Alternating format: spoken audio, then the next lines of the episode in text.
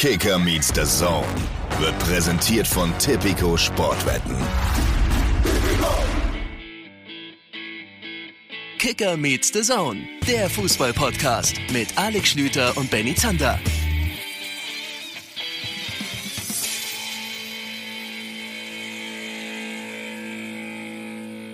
Liebe Leute, zum vorletzten Mal in dieser Saison melden wir uns zu Kicker Meets the Zone und liebe Game of Thrones Autoren, kann ja sein, dass der ein oder andere zuhört.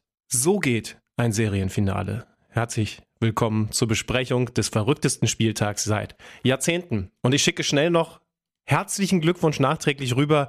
Das ist das äh, ja, ich würde sagen, immerhin so sechstgrößte Spektakel gewesen in den letzten Tagen. Benny Zander, Gratulation. Viel, vielen Dank und ich finde es äh, sehr nett, dass du mich so beschenkt hast, wie du es am Wochenende mit Bundesliga, zweiter Liga und dritter Liga gemacht hast. Es ist sehr freundlich von dir gewesen, dass du da die entsprechenden Strippen gezogen hast. Du ähm, kriegst übrigens, weißt du, was Besonderes ist? Du kriegst wirklich noch ein Geschenk. Oh. Ja. ja. Ehrlich? Weil mir, okay. weil mir was in die Finger gekommen ist, bei dem ich dachte, das, das müsstest du ihm, das müsstest du ihm so oder so schenken, wenn du ein halbwegs vernünftiger Freund bist. Und dann habe ich gesehen, ach ja, äh, äh, bin wieder auf den Wikipedia-Artikel gegangen, der hat ja demnächst auch Geburtstag, dann passt es umso besser. So. ich mache das so ein, zweimal am Tag. Der, der Wikipedia-Artikel, ja. Äh, ja. Grüße, Grüße gehen auch raus an den, der den äh, zusammengebastelt hat. Äh, Schlimmmann, schön dich zu sehen. Ähm, du siehst äh, immer noch so ein bisschen beseelt vom Wochenende aus. Ich hoffe, ich sehe nicht ganz so müde aus, wie ich mich fühle. Gefühl, ich sitze heute mal wieder in einem Hotelzimmer, diesmal aber nicht in Litauen, das kommt nicht so oft vor, sondern hier unten in München, in deiner alten Hut. Ähm, hab gerade gemerkt, der, mir ist der Fehler unterlaufen, der uns allen, uns Sportreportern, Freiberuflern, Freelancern unterläuft. Wir vergessen ja irgendwann komplett und streichen aus unserem Kalender die Feiertage. Und heute ist offensichtlich Pfingstmontag und demzufolge gibt es heute keine normale Möglichkeit, an ein Frühstück zu kommen, wenn man nicht das im Hotel mitgebucht hat.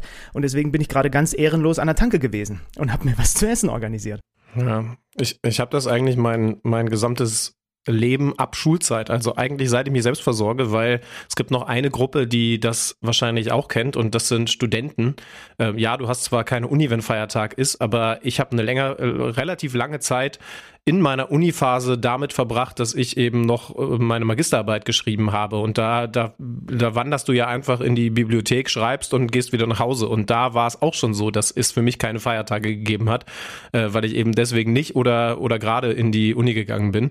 Das heißt also, ich bin von dieser, ich kenne keine Feiertage Uniphase in die freiberuflich Sportreporter-Phase. Ich kenne immer noch keine Feiertage reingegangen und äh, wahrscheinlich komme ich da auch nicht mehr raus, weil als Rentner ist es dann wieder ein anderes Thema oder, oder, irgendwie das gleiche. Klingt doch nach einem gesunden Leben oder vielleicht auch nicht. Aber dafür war Feiertag am Wochenende. Es war im Grunde genommen ein kompletter Feiertag, Samstag, Sonntag zusammengenommen für alle, die sich irgendwie für Fußball interessiert haben. Ich habe das daran gemerkt, dass selbst Menschen, die sich eigentlich nicht so wirklich für Fußball interessieren, mir plötzlich so Nachrichten geschrieben haben wie, was ist denn da bei diesem FC Bayern los und so weiter. Also es war, es ist dann tatsächlich, es hat weitere Kreise gezogen. Ähm, es war ein, es war ein absoluter Wahnsinn. Wir werden das jetzt versuchen in aller Ausführlichkeit zu besprechen, auch nochmal nachher, Schlütenmann, mit mit, mit zwei anderen Ansätzen. Also wir, wir haben uns Georg Holzner eingeladen, um natürlich über den ganzen Wahnsinn bei den Bayern zu sprechen. Und dann haben wir aber eben auch noch äh, zwei Jungs mit am Start, um nochmal, wie nennt man das, die Raumschiffperspektive einzunehmen. Äh, kann sein, weiß ich nicht. also sind wir mal ganz ehrlich, ne? wir hatten bis zu diesem Samstagnachmittag eigentlich etwas andere Pläne und äh, haben gesagt, ja, äh, komm, ganz offen. Wir wollten eigentlich über die Investorenthematik reden, die unter der Woche ja durchaus groß aufgekommen ist. Ne? Aktuell sieht es so aus, dass es keine Investoren geben wird, zumindest in der näheren Zukunft. Und wir haben gedacht, das, das müssen wir mal besprechen. Das ist ein Thema, da kennen wir uns zu wenig von mit aus, aber wir wissen, irgendwie ist es wichtig. Und dann kam das, was da ja, vor allen Dingen nach Abpfiff des Bayern-Spiels bekannt geworden ist. Deswegen werden wir mit Georg Holzner äh, nicht über Investoren, sondern über die Führungsetage des FC Bayern reden. Und äh, wir haben uns gesagt, wir laden uns mit Stefan Reinhardt ein, der Statistiker, Taktiker der Bundesrepublik ein und Sascha Bigalki, ihr kennt ihn von vielen Dazone-Übertragungen, einer meiner absoluten Lieblingsexperten, weil er, weil er Dinge sieht, die andere nicht sehen. Ich glaube, das kann man sehr, sehr schön so auf den Punkt bringen und reden über die Besonderheiten dieser Saison, über das, was, äh, was vielleicht auch an Trends deutlich geworden ist, vielleicht noch gar nicht so deutlich, aber die beiden haben es ganz sicher erkannt. Ja, und dann haben wir halt gesehen, wir brauchen schon auch noch mal ein bisschen Zeit vorweg, um über das zu reden, was da am Samstagnachmittag passiert ist. Deswegen weiß ich nicht, wie lang diese Folge wird, aber wir stürzen uns da jetzt rein, denn wir müssen drüber sprechen, was da ab 15.30 Uhr am verrücktesten Spieltag der ja wahrscheinlich letzten Jahrzehnte so passiert ist. Mal vorweg, alle Dortmund-Fans fühlen sich beschissen, die, die Fans von Hertha, von Schalke, also die Hertaner, die haben es natürlich ein bisschen schleichender mitbekommen, die werden sich nicht gut fühlen, die Stuttgart-Fans. Aber sehen wir es mal so. Ich glaube, es ist nicht äh, der ganz große Trost, aber ihr habt mal wieder was gefühlt. Also die Absteiger kennen das, aber aber aber da oben im Kampf um die Meisterschaft, es es war mal wieder was da. Man durfte mal wieder was fühlen, weil das nicht schon längst entschieden war. Ich muss sagen, ich fand das besonders und ich fand es irgendwie auch gut. Ich habe nur ein Problem und zwar, dass Markus Söder am Ende recht hatte, dass die Dortmunder wirklich zu blöd gewesen sind, Meister zu werden. Ich habe äh, diesen Samstagnachmittag im Kreise meiner Familie, weil ja einen Tag nach meinem Geburtstag verbracht und habe mit denen diese Konferenz geschaut. Ey, und du kannst dir vorstellen, also dass wir kennen dieses Gefühl alle nicht mehr, dass wir dort sitzen und dass da wirklich Entscheidungen am laufenden Band oben in der Mitte und unten fallen. Ja, und das war ein großer Spaß. Also ähm, äh, mein Papa hat einen riesen Grinsen auf dem Gesicht und wir gehen jetzt rein. Wir versuchen das jetzt wirklich mal so ein bisschen bisschen, mal gucken, ob uns das gelingt, im Konferenzstyle zu machen, was da erstmal in diesem Meisterrennen passiert ist. Also der FC Bayern gewinnt in Köln mit 2 zu 1. Dortmund schafft es eben gegen den FSV Mainz 05 nicht, das Spiel zu gewinnen und aus eigener Hand äh, oder aus eigener Kraft Meister zu werden. Und wir, wir versuchen das jetzt mal so ein bisschen chronologisch, was da parallel in den beiden Stadien passiert ist, abzuarbeiten. Das war eine, das war eine ganze, ganze Menge und es begann ähm, damit, dass der FC Bayern den ersten Schuss setzt ne? und die Dortmunder aus der Ferne unter Druck setzt in der achten Minute und, und, und wie, weil Coman ein absolutes Traumtor macht. Und wieder mal hat man gesehen, was die Bayern stark macht, wenn du sie nicht doppeln kannst. Nach Ballgewinn Müller, auch das besonders, äh, gibt es diesen Angriff, der, der dafür sorgt, dass die Kölner nicht rechtzeitig rüberschieben können. Schmitz ist alone on an island gegen Kingsley Coman und auf einer einsamen Insel ist er einer derjenigen, die sich da am besten zurecht äh, zu, helfen wissen. Und äh, ich weiß gar nicht, ich glaube, Chabot ist es, der, der sogar noch leicht Stabilität verliert und nicht rechtzeitig von der Mitte aus zuschieben kann.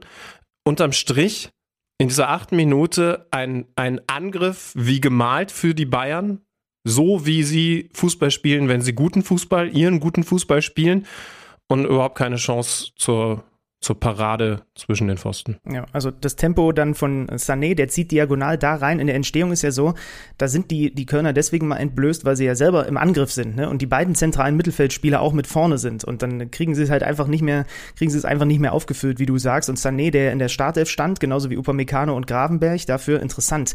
Cancelo, Goretzka, da müssen wir auch gleich nochmal drüber sprechen und über Musiala müssen wir definitiv nochmal sprechen, äh, auf der Bank. Also das waren die Umstellungen von Tuchel im Vergleich zum Leipzig-Spiel. Und da hat sich, äh, was Leroy Sané angeht, schon äh, total ausgezahlt, weil er eben mit Ball am Fuß auch so wahnsinnig schnell ist, dass du das dann halt auch, wenn einmal die Lücke da ist, nicht mehr zubekommst. Ne? Hast du gehört, wie Thomas Tuchel diese Startausstellung begründet hat? Mhm. Ähm, da muss ich sagen, da hat er es sich ein bisschen leicht gemacht oder ja, vielleicht ist er auch damit durchgekommen. Ich glaube aber nicht vor den eigenen Spielern. Er hat, er hat, er hat Cancelo, das ist ja noch das, was jetzt wahrscheinlich am wenigsten spektakulär ist, hat er, äh, hat er begründet mit, der hat er zuletzt immer gespielt, obwohl es natürlich eine, eine besondere Herausnahme ist, weil es eben bedeutet hat, dass Masraoui, der zuletzt ja auch nicht immer gut gewesen ist, also das fand ich inhaltlich am fragwürdigsten, rüberwandert auf die Linksverteidigerposition, Pavard eben auf rechts, Upamecano, zuletzt ja nur draußen, äh, in der Mitte an der Seite von Delicht.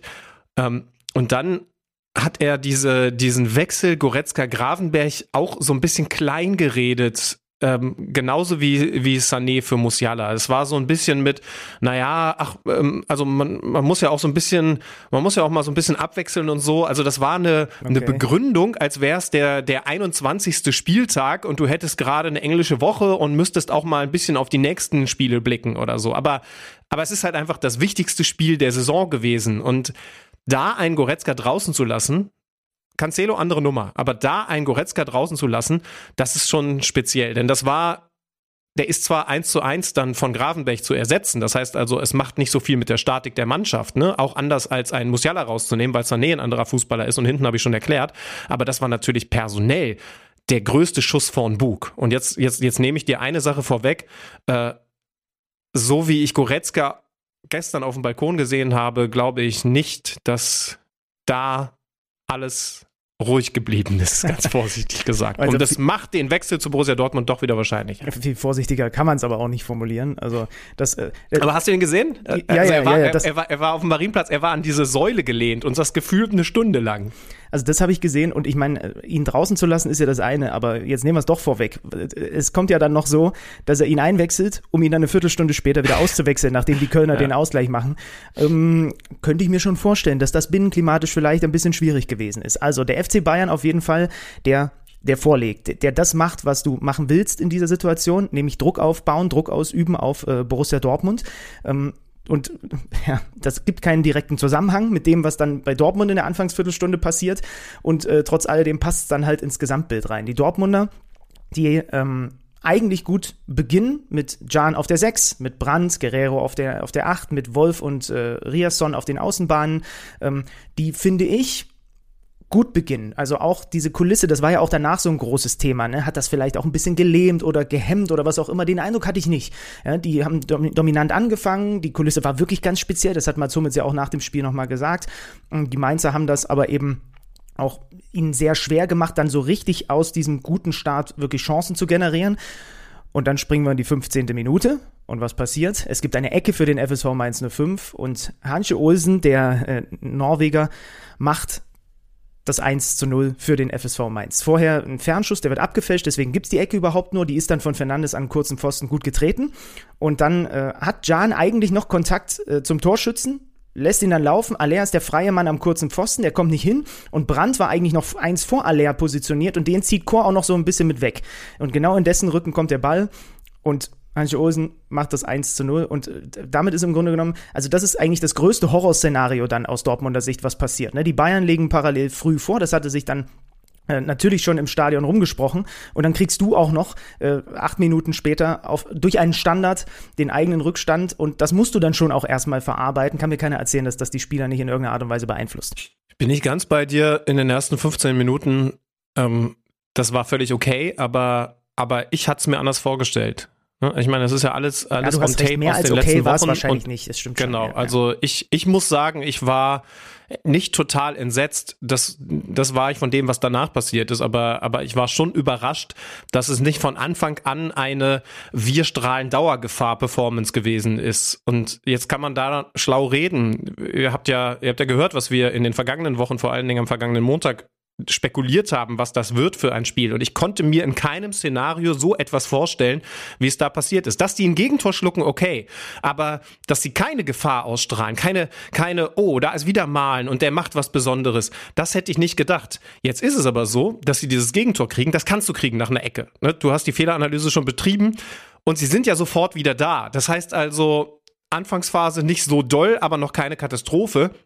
Und wenn es ein normaler Samstagnachmittag mit all dem, was dann danach nicht mehr Normales passiert wäre, auf dem Borsigplatz gewesen wäre, dann machen sie das eins zu eins mit der direkten Antwort, weil sie einfach im Moment dieses Selbstverständnis haben, Schrägstrich hatten. Guerrero wird gefault, wirklich eine unschlaue Aktion von, von Dominik Kor. Auch das ist vorsichtig formuliert, ja. Ja. Äh, ich, ich, ich glaube, wenn ich das jetzt richtig im Kopf habe, da ist es Malen, der, der, der wieder Zug reinbringt, der, oder, oder verwechselt die Szenen, der auf jeden Fall ähm, von der rechten Seite. Ja, ich, äh, ich hätte es mir notieren sollen, aber, aber ich habe im Kopf, dass das Malen von der rechten Seite antritt und was, äh, was Besonderes macht, also Tempo in die Aktion bringt. Und dann ist es Guerrero, der ja auch an der 16er Kante, ne, das sind immer die dümmsten Fouls, also eigentlich in ungefährlicher Strafraumposition gefault wird. Ich muss sagen, ähm, ja, ich habe eigentlich an so einem Spieltag besonders wenig Lust, über die Schiedsrichter zu reden, aber das ist eine Sache, die man eigentlich direkt auch erkennen kann. Sollte. Ja, da bist du ja eh ein großer Verfechter von und ich eigentlich auch. Also ich finde es auch richtig, dass man es immer wieder erwähnt, weil es auch der Anspruch der Schiedsrichter ist. Ähm, ja. Aber es ist jetzt, es ist jetzt nichts, was, was, genau, was mehr als eine Randerwähnung ist. Ähm, hast du recht. Ja. Zu, zu, dem Zeitpunkt im Übrigen, nochmal kurz nach Köln gesprungen, hatte, war natürlich drei Minuten vorher da durchgesickert, dass Mainz führt ne, in Dortmund. Ähm, und dann eben Elfmeter für äh, den BVB.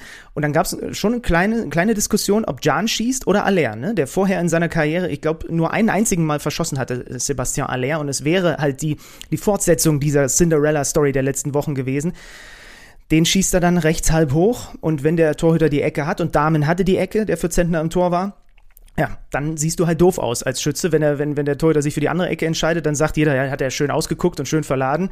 Ähm, da muss man auch noch dazu sagen, dass die Mainzer im Übrigen dann diesen Abpraller auch noch klären, ne? Also sind da auch zumindest auch gallig drauf, dass dann da nicht irgendwie noch ein Nachschuss möglich ist. Ähm, und dann nimmt das Unheil im Grunde genommen immer mehr seinen Lauf, weil du liegst hinten, die Bayern führen parallel und dann verschießt du auch noch einen Elfmeter. Ach, es ist wirklich unglaublich gewesen. Erinnerst du dich an Bellingham, als wir noch gerätselt haben, was das für eine Schusstechnik gewesen ist? Ähm, das ist halt auch Fußball, ne? Der Elfmeter war nicht gut geschossen, aber er war besser geschossen als der Bellingham-Elfmeter, der reingeht und das äh, an, an einem Spieltag, an dem es auch okay gewesen wäre, wenn er den nicht reinmacht. Der ist haltbar und und wenn, wenn du einen Elfmeter schießt, der haltbar ist, dann darfst du dich nicht wundern, wenn Damen, der, du hast es gesagt, den Vorzug erhalten hat vor Zentner und das war auf jeden Fall die richtige Entscheidung von Bo Svensson. Wenn der die richtige Ecke hat, dann, dann kriegt er den halt rausgefischt. Ich finde tatsächlich auch zu einfach, jetzt zu sagen, Emre Can darf sich da den Elfmeter nicht nehmen lassen, denn, denn Aller ist eigentlich ein guter Schütze gewesen, aber ja, es, hm. äh, es steht weiterhin 0 zu 1 und ich sag dir ganz ehrlich, in dem Moment habe ich trotzdem noch nicht gedacht, dass es jetzt, dass es jetzt schief geht. Das, das ist erst in den Minuten danach passiert. Aber, aber lass uns vielleicht erstmal wieder rüber nach München springen, wo in den Minuten nach dem Führungstreffer und, und nachdem das da drüben durchgesickert ist, in Köln ja gar nicht so weit weg, was passiert ist? Thomas Müller trifft den Pfosten und der erste FC Köln versucht aber im, im, im, im, in den Momenten danach schon auch immer mehr, oder das machen sie eigentlich ja die ganze Zeit. Die versuchen Fußball zu spielen. Also wir müssen ja auch nochmal die Perspektive auch des jeweiligen Gegners mal kurz einnehmen. Ne? Und das ist, das, das steht, finde ich, sowieso über dem ganzen Wochenende drüber, quer durch alle drei ersten Ligen. Die Teams, für die es eigentlich um nichts mehr ging, die haben alle dafür gesorgt, dass wir einen fairen Wettbewerb hatten. Die haben ja. alle alles reingelegt und das gilt für diese beiden Mannschaften, Mainz und Köln, genauso. Ähm, die Kölner, die immer wieder auf diese schnellen Umschaltmomente gelauert haben, die auch immer wieder nach vorne spielen wollten. Wie gesagt, Müller trifft den Pfosten, dann kann es vielleicht schon 2 zu 0 stehen.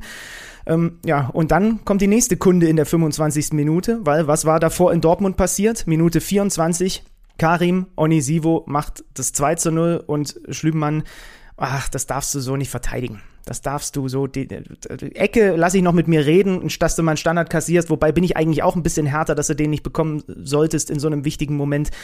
Aber das Ding ist schon, ist schon, das tut schon richtig weh.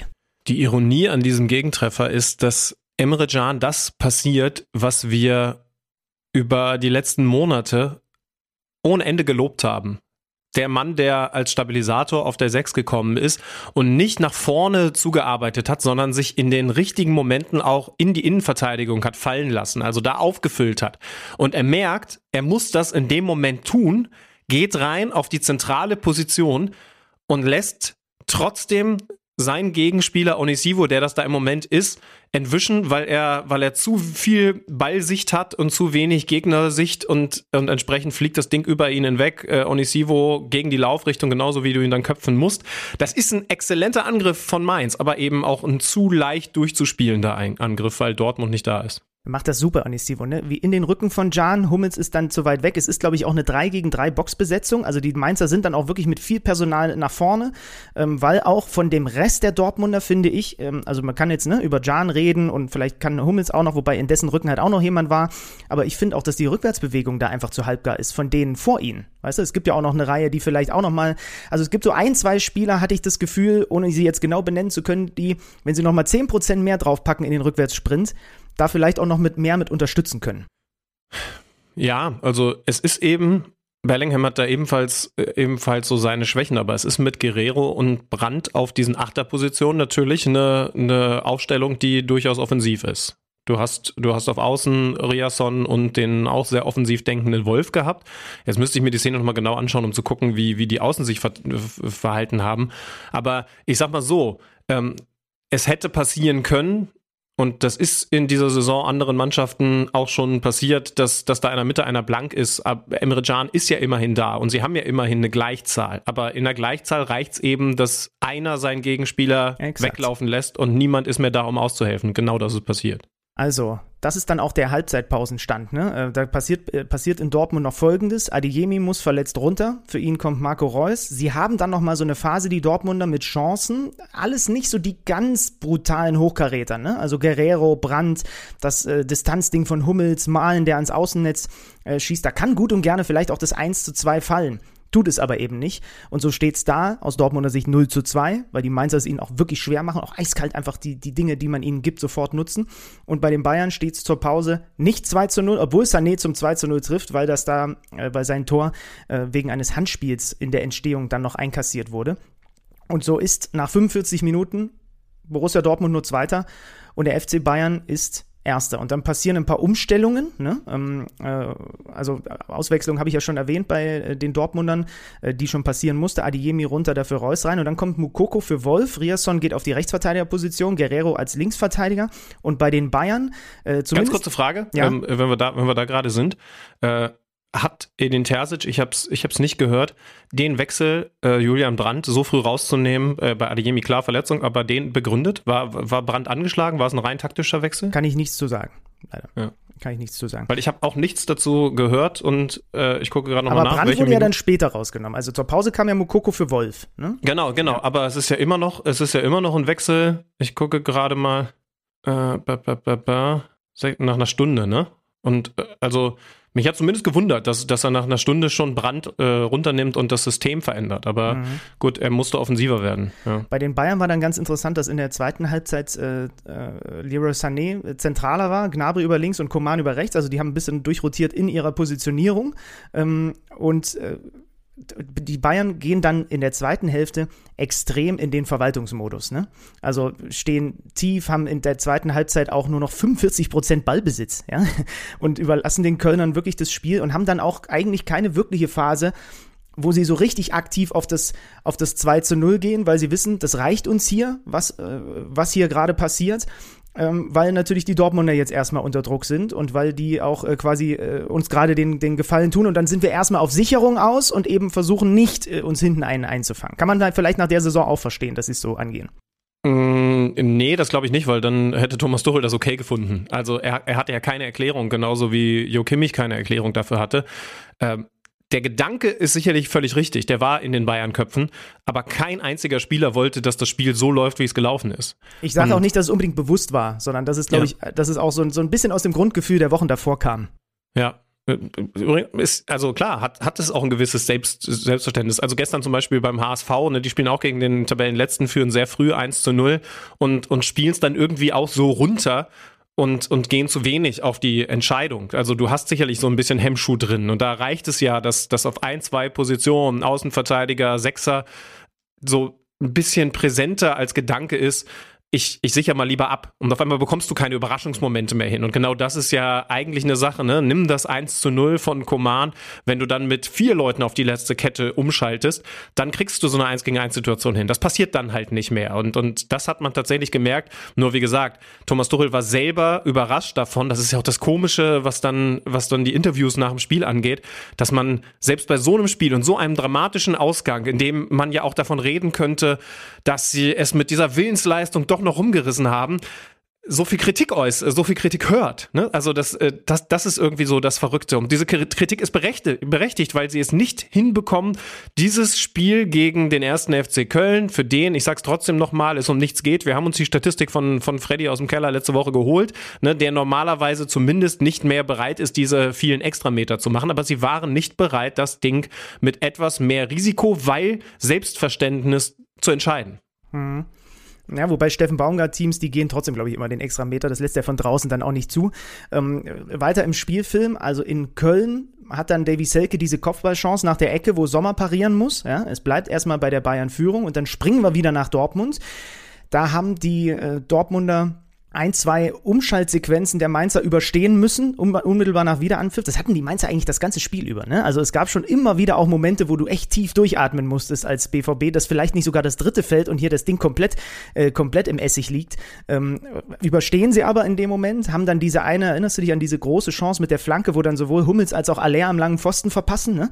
und mhm. kommen dann aber in der 68 zum 1 zu 2, weil äh, Rafa Guerrero den Innenpfosten trifft, schön rausgespielt, zusammen mit Joker Reina, der mittlerweile auch drauf war, rutscht dann beim Abschluss ein bisschen weg und äh, davor schon minutenlang eigentlich die Dortmunder, die drücken. Mir hat dieser, der Youngster Duranville unglaublich gut gefallen, der reinkam. Das ist schon krass, ne? Hat sein erstes Spiel und ist sofort, ist sofort der, der, der, das belebende Element, wenn du so willst. Da, also da, das war, das, das hat mich völlig kalt erwischt, dass, dass der reinkommt und äh, der kam sogar für Brand, ne? Ja. Und also äh, deswegen glaube ich, deswegen habe ich es mir auch notiert, Brand raus. Ich meine, man, man kann ja in der, in der 63. oder was es war, ausgewechselt werden. Aber halt für einen, und das war in dem Moment für mich so, äh, der offensichtlich als Notnagel, wir, wir haben, wen haben wir noch auf der Bank, Bank äh, Brand ist auf jeden Fall nicht mehr zu gebrauchen, reingeworfen wird. Aber, aber auf dem Platz hat man gesehen, der hat ja von Anfang an eins gegen eins Situationen gesucht, hat es mit Dribblings versucht. Also ähm, da kann man auf keinen Fall sagen, dass das jetzt eine falsche Einwechslung gewesen ist. Nee, sehr gut. Also sehr, sehr auffällig. Wir springen wieder nach Köln und wir springen in die 80. Minute. Und Serge Gnabry springt auch. Und zwar mit dem Arm, mit der Hand voraus äh, in Richtung Ball. Äh, Svenja Blonski hat erst Freistoß entschieden, aber dann nach Rücksprache mit dem VAR wurde das äh, geupgradet auf einen Strafstoß, weil das äh, Springen und das Berühren des äh, Balles mit dem Arm, mit der Hand eben im 16er in der Luft passiert. Und Dejan Lubicic eiskalt vom Punkt äh, versenkt zum 1 zu 1 in der 81. Das ist der verdiente Ausgleich und der äh, schwappt dann um 17.11 Uhr, das habe ich mir genau notiert, nach äh, Dortmund, dass es 1 zu 1 steht. Und dann natürlich ganz komische Ge Ge Gemengelage, wenn, wenn, wenn du da wirklich auch im Einzelspiel nochmal dann da, da nachträglich reingeguckt hast, das ist so verrückt. Und das sind halt so Momente, ne, weil wir haben es natürlich alle größtenteils in der Konferenz erlebt, aber dann auch zu sehen, ähm, wie das auch, also auch da kannst du dich als Spieler nicht freimachen davon, dass du es natürlich mitbekommst. Es wurde nicht durchgegeben im Stadion, ähm, also das, das hat sich ander, anderweitig verbreitet, aber wurde dann, glaube ich, wenn ich mich recht entsinne, auch von der Seitenlinie zumindest mit so Zeichen und so auch aufs Feld schon, äh, schon bekannt gegeben. Ja, aber das war noch nicht die letzte Pointe in diesem ganzen Wahnsinn, den wir da ja, Die Spieler müssen es gewusst haben. Die, also die Spieler in Dortmund müssen es gewusst haben, weil das, was ich erinnere, ist, dass Edin Terzic nach dem, was dann später noch passiert ist, sofort hektisch gezeigt hat, wir brauchen noch, wir brauchen noch zwei Tore. Ja. Und äh, was dann noch passiert ist, das äh, besprechen wir gleich. Aber offensichtlich gab es die Kommunikation. Das ist irgendwie richtig, aber versetz dich mal einmal in den Kopf von Hummels und Co. Wenn du gerade eigentlich eine Partie erlebst, die völlig anders läuft als geplant, du musst vom Kopf her ja eigentlich sagen, wir müssen irgendwie dieses Ding hier noch drehen. Und dann merkst du auf einmal, aber eventuell ist ist auch egal, was hier passiert, weil es da drüben jetzt so steht, dass, dass, dass die Bayern es nicht hinkriegen. Ähm, hat, also eigentlich darf es ja null Einfluss haben, aber. Geht aber, ja gar nicht anders. Ja, weil, weil also, also ich stelle mir das psychologisch echt so schwer vor, wenn du eigentlich auf dem Platz gerade sagen musst, ich muss alles dafür tun und jeden extra Meter gehen und, und jeden Sprint und jedes Tackling nochmal anziehen, als wäre es das letzte in meinem Leben. Und dann weißt du aber, ja, aber, aber könnte halt auch trotzdem funktionieren, selbst wenn ich das nicht mache. Also es ist, es ist echt schwer. Und wie gaga wäre das gewesen, wenn das hätte irgendwie auch zu dieser Bundesliga-Saison gepasst, ne? Wenn die Dortmunder ihre Aufgabe nicht machen, aber ihnen Köln den Gefallen tut und den Bayern trotzdem den Titel entreißt, weil die Bayern dann nicht über ein, über ein 1, 1 zu 1 hinauskommen. Äh, es kam ein wenig anders, weil Jamal Musiala eingewechselt wurde für Masraoui, Tell für Goretzka haben wir schon drüber gesprochen. Also Goretzka war wirklich nur eine Viertelstunde auf dem Feld. Und dann äh, hat erst Leroy Sané in der 88. diese Riesenchance alleine vor, vor Marvin Schwebe. Und dann kommt der Auftritt von Magic Musiala. Vier Minuten nach Einwechslung kriegt er den Ball von Gnabry und dann gibt es eine fließende Bewegung am 16er mit links mitgenommen, mit rechts sofort perfekt temperiert vorgelegt, dass er ihn mit dem zweiten Kontakt mit seinem rechten Fuß abschließen kann. Flach unten in die lange Ecke. Und das ist ein Weltklasse-Tor in der kompletten Motorik von Jamal Musiala. Und Natürlich, äh, sagen wir mal, 99 Prozent der Bundesrepublik, diesen, der Fußball-Bundesrepublik, ja, die es nicht mit den Bayern halten, verteufeln dem in, in dem Moment. Aber ich habe dann auch im zweiten Gedanken dran gedacht, was hat der auch für, für eine Seuche am Fuß gehabt? Ne? Der hat seit Februar nicht getroffen. Wie oft das, haben wir auch hier darüber gesprochen, dass der jetzt gerade durch so ein Tal geht. Und dann macht er das Tor, was am Ende reichen soll, dass, die den Titel holen. Also geht schon eigentlich aus neutraler Sicht auch ein bisschen runter wie Öl. Auch wenn es weh tut natürlich für alle in Schwarz-Gelb. Ja, also ich glaube auch für, für Leute, die die Bayern nicht so mögen, hätte es eine Menge andere gegeben, die die mehr genervt hätten mit dem entscheidenden Treffer, um es so auszudrücken. Irgendwann vor ein paar Monaten, als er noch in dieser guten raus aus der WM-Phase gewesen ist, habe ich gesagt, es muss demnächst klappen. Der hat so viele Dribbles im äh, Dribblings im 16er und ist dann beim Abschluss gescheitert, dass, dass der irgendwann demnächst wird er ein Spiel entscheiden mit genau so einer Aktion, weil er eigentlich gemacht ist als Unterschiedsspieler. Dass es bis zum 34. Spieltag dauert, hätte ich jetzt auch nicht gedacht. Und auch für ihn ist es ja ein besonderes Spiel, dass der eben in so einer Partie erstmal nur auf der Bank sitzt sitzt. Ne? Es, gab, es gab Phasen, auch in der Hinrunde, da waren die Bayern noch nicht im Flow also wenn sie es überhaupt irgendwann mal gewesen sind in dieser Saison. Und wir haben gesagt, ey, sie können froh sein, dass sie gerade Musiala haben. Ne? Jetzt sitzt der auch in so einer entscheidenden Partie erstmal auf der Bank, zeigt dann dabei hinten raus eben wieder, dass er die Zukunft des Vereins ist. Oder Unternehmens, wie der Vorstand sagt. und danach verteidigen die Bayern das runter. Danach hat dann auch Köln nichts mehr entgegenzusetzen, weil da hast du dann schon für einen kurzen Moment mal gemerkt, da geht es halt dann um nichts mehr. Da können sie jetzt nicht plötzlich nochmal 5% draufpacken. Das wiederum schwappt in der 89. Minute dann rüber äh, nach Dortmund, dass die Bayern wieder führen und du hast gesagt, dann alle hektisch und, äh, und, und alle, wir brauchen noch zwei Tore, dann gab es erst dieses Abseitstor von Alea, dann kommt doch nochmal, aber eben erst in der 90. plus 6. Niklas Süle um die Ecke, da ist die Nachspielzeit eigentlich schon abgelaufen, äh, macht das Ding rein und dann gibt sogar, das fand ich besonders krass und wird auch bei dir ein bisschen Stress und, und Schweiß auf der Stirn verursacht haben. Marco Fritz gönnt ihnen dann nochmal zwei lange Bälle, ne? Also zwei mhm. lange Bälle kriegen sie nach dem 2 zu 2 nochmal, aber es ist nicht genug. Ich fand das, was da in der, ähm, gab auch noch ein Abseitstor ähm, vorher, ich fand das, was, was in der ganzen, äh, durchaus ja gar nicht so kurzen Phase passiert ist, nicht mehr so schlimm, nicht mehr so kritisierbar wie, wie das, was in der ersten Halbzeit passiert ist. Ja. Ne? Weil das, das Spiel dann eben sich so verändert hatte, dass Mainz tief stehen konnte. Man muss nochmal sagen, ne, Mainz mit der läuferisch zweitbesten Saisonleistung, nicht, nicht für diese Mannschaft, sondern von allen Teams. Also du hast völlig recht, äh, wenn es darum geht, Mainz zu loben, obwohl es um nichts mehr ging, Köln zu loben, obwohl es um nichts mehr ging. Ich glaube, die einzige Mannschaft, die an diesem Spieltag so gespielt hat, als würde es um nichts mehr gehen, war Bayern 04 Leverkusen. die dann mhm. doch noch irgendwie, äh, also das war eine Leistung. So spielst du eigentlich, wenn es dir scheißegal ist. Ähm, äh, und ich weiß nicht, ob ein Atelier heute noch denkt, dass es um nichts mehr ging. Aber, aber das kann man Mainz nun wirklich nicht vorwerfen. Und dass, dass sie gegen diesen tiefen Riegel, gegen diese diese bissigen Leute da dann so wenige Ausfahrten finden. Das ist verständlich. Damen haben wir erwähnt. Wir müssen auch noch mal Bello in seinem Rekordspiel, jetzt ist er der Mann mit den meisten Einsätzen für den FSV Mainz 05 hervorheben. Das war natürlich dann nach dieser Führung ein Spiel, das, das wie, ein, wie ein Geburtstagsgeschenk für ihn gewesen ist. Einer der Kopfballstärksten. Ne? Wer, wer, wer hat in uns vor ein paar Wochen gesagt, wenn man gegen Mainz so spielt, war sogar, war sogar Lücke, ähm, dann, dann haben die da hinten halt einen drin, der freut sich über jeden hohen Ball, weil der gefühlt 2,50 Meter ist. Ne? Und das war dann eben auch genau so eine Partie. Karim Onisivo, ja, ich liebe Karim Onisivo, hat gerade den Vertrag bei Mainz verlängert. Könnte man auch mal mit Fantasie entwickeln, ob der nicht vielleicht auch nochmal eine Kategorie weiter oben bei Vereinen mittlerweile interessant sein sollte mit dem Gesamtpaket, was er mitbringt. Ich glaube übrigens, dass Hätte ich übrigens schon eine Idee. Welche? Sag mal. Eintracht Frankfurt. Oh, ja. Ich habe an RB Leipzig irgendwie gedacht, wenn da sich offensiv jetzt so viel tut. Ähm, ja, es ist, es ist, noch ein kleines Regal höher, aber, aber als Kolomuani-Ersatz mhm. ähm, könnte ich mir da gut vorstellen. Ja, ja. Auf jeden Fall, also Vertrag verlängert, ne? Ähm, ähm, deswegen, äh, entweder es gibt sehr viel Geld oder sie haben sehr viel Freude an Karim Onisivo. Ich glaube übrigens, dass meine These, dass Bo Svensson doch gut nach Dortmund passen würde, damit jetzt hinfällig ist, weil er hat ihm halt einfach einen vereinshistorischen Moment geklaut und trotzdem muss man auch ihm nochmal Respekt zeugen. Und wenn wir dann wieder auf die andere Seite blicken, bevor wir auch gleich natürlich nochmal äh, schauen, wie es dann bei den Bayern nach Abpfiff ausgesehen hat, das bricht einem schon das Herz, ne? wenn man Edin Terzic und Marco Reus nach Abpfiff da sieht. Also gerade Edin Terzic, ähm, er hat bei, es war doch bei dir sogar am Mikro, wo er gesagt hat, ne? vielleicht, hat er, vielleicht ist es eine Once-in-a-Lifetime-Geschichte. Und das, ja. da musste ich sofort dran denken, als ich ihn da gesehen habe.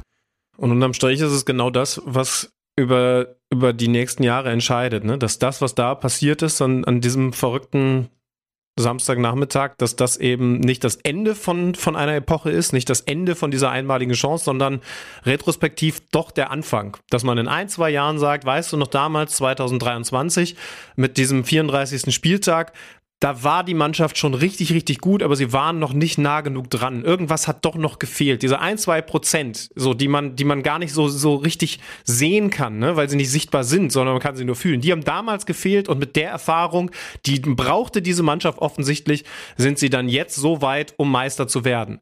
Aber es gibt da Menschen, die dir widersprechen, ne? extrem. Und ich bin auf deiner Schiene unterwegs. Aber es gibt Menschen, die sagen, ja, die auch sogar dann, also da, da habe ich echt gedacht, hä, was ist denn jetzt hier gerade los? Ähm, die dann gesagt haben, ja, da sieht man, wie die nach dem Spiel gefeiert wurden. Das sind die Prozent, die ihnen gefehlt haben, um am Ende Meister zu werden, weil sie werden trotzdem gefeiert, auch wenn sie es nicht schaffen.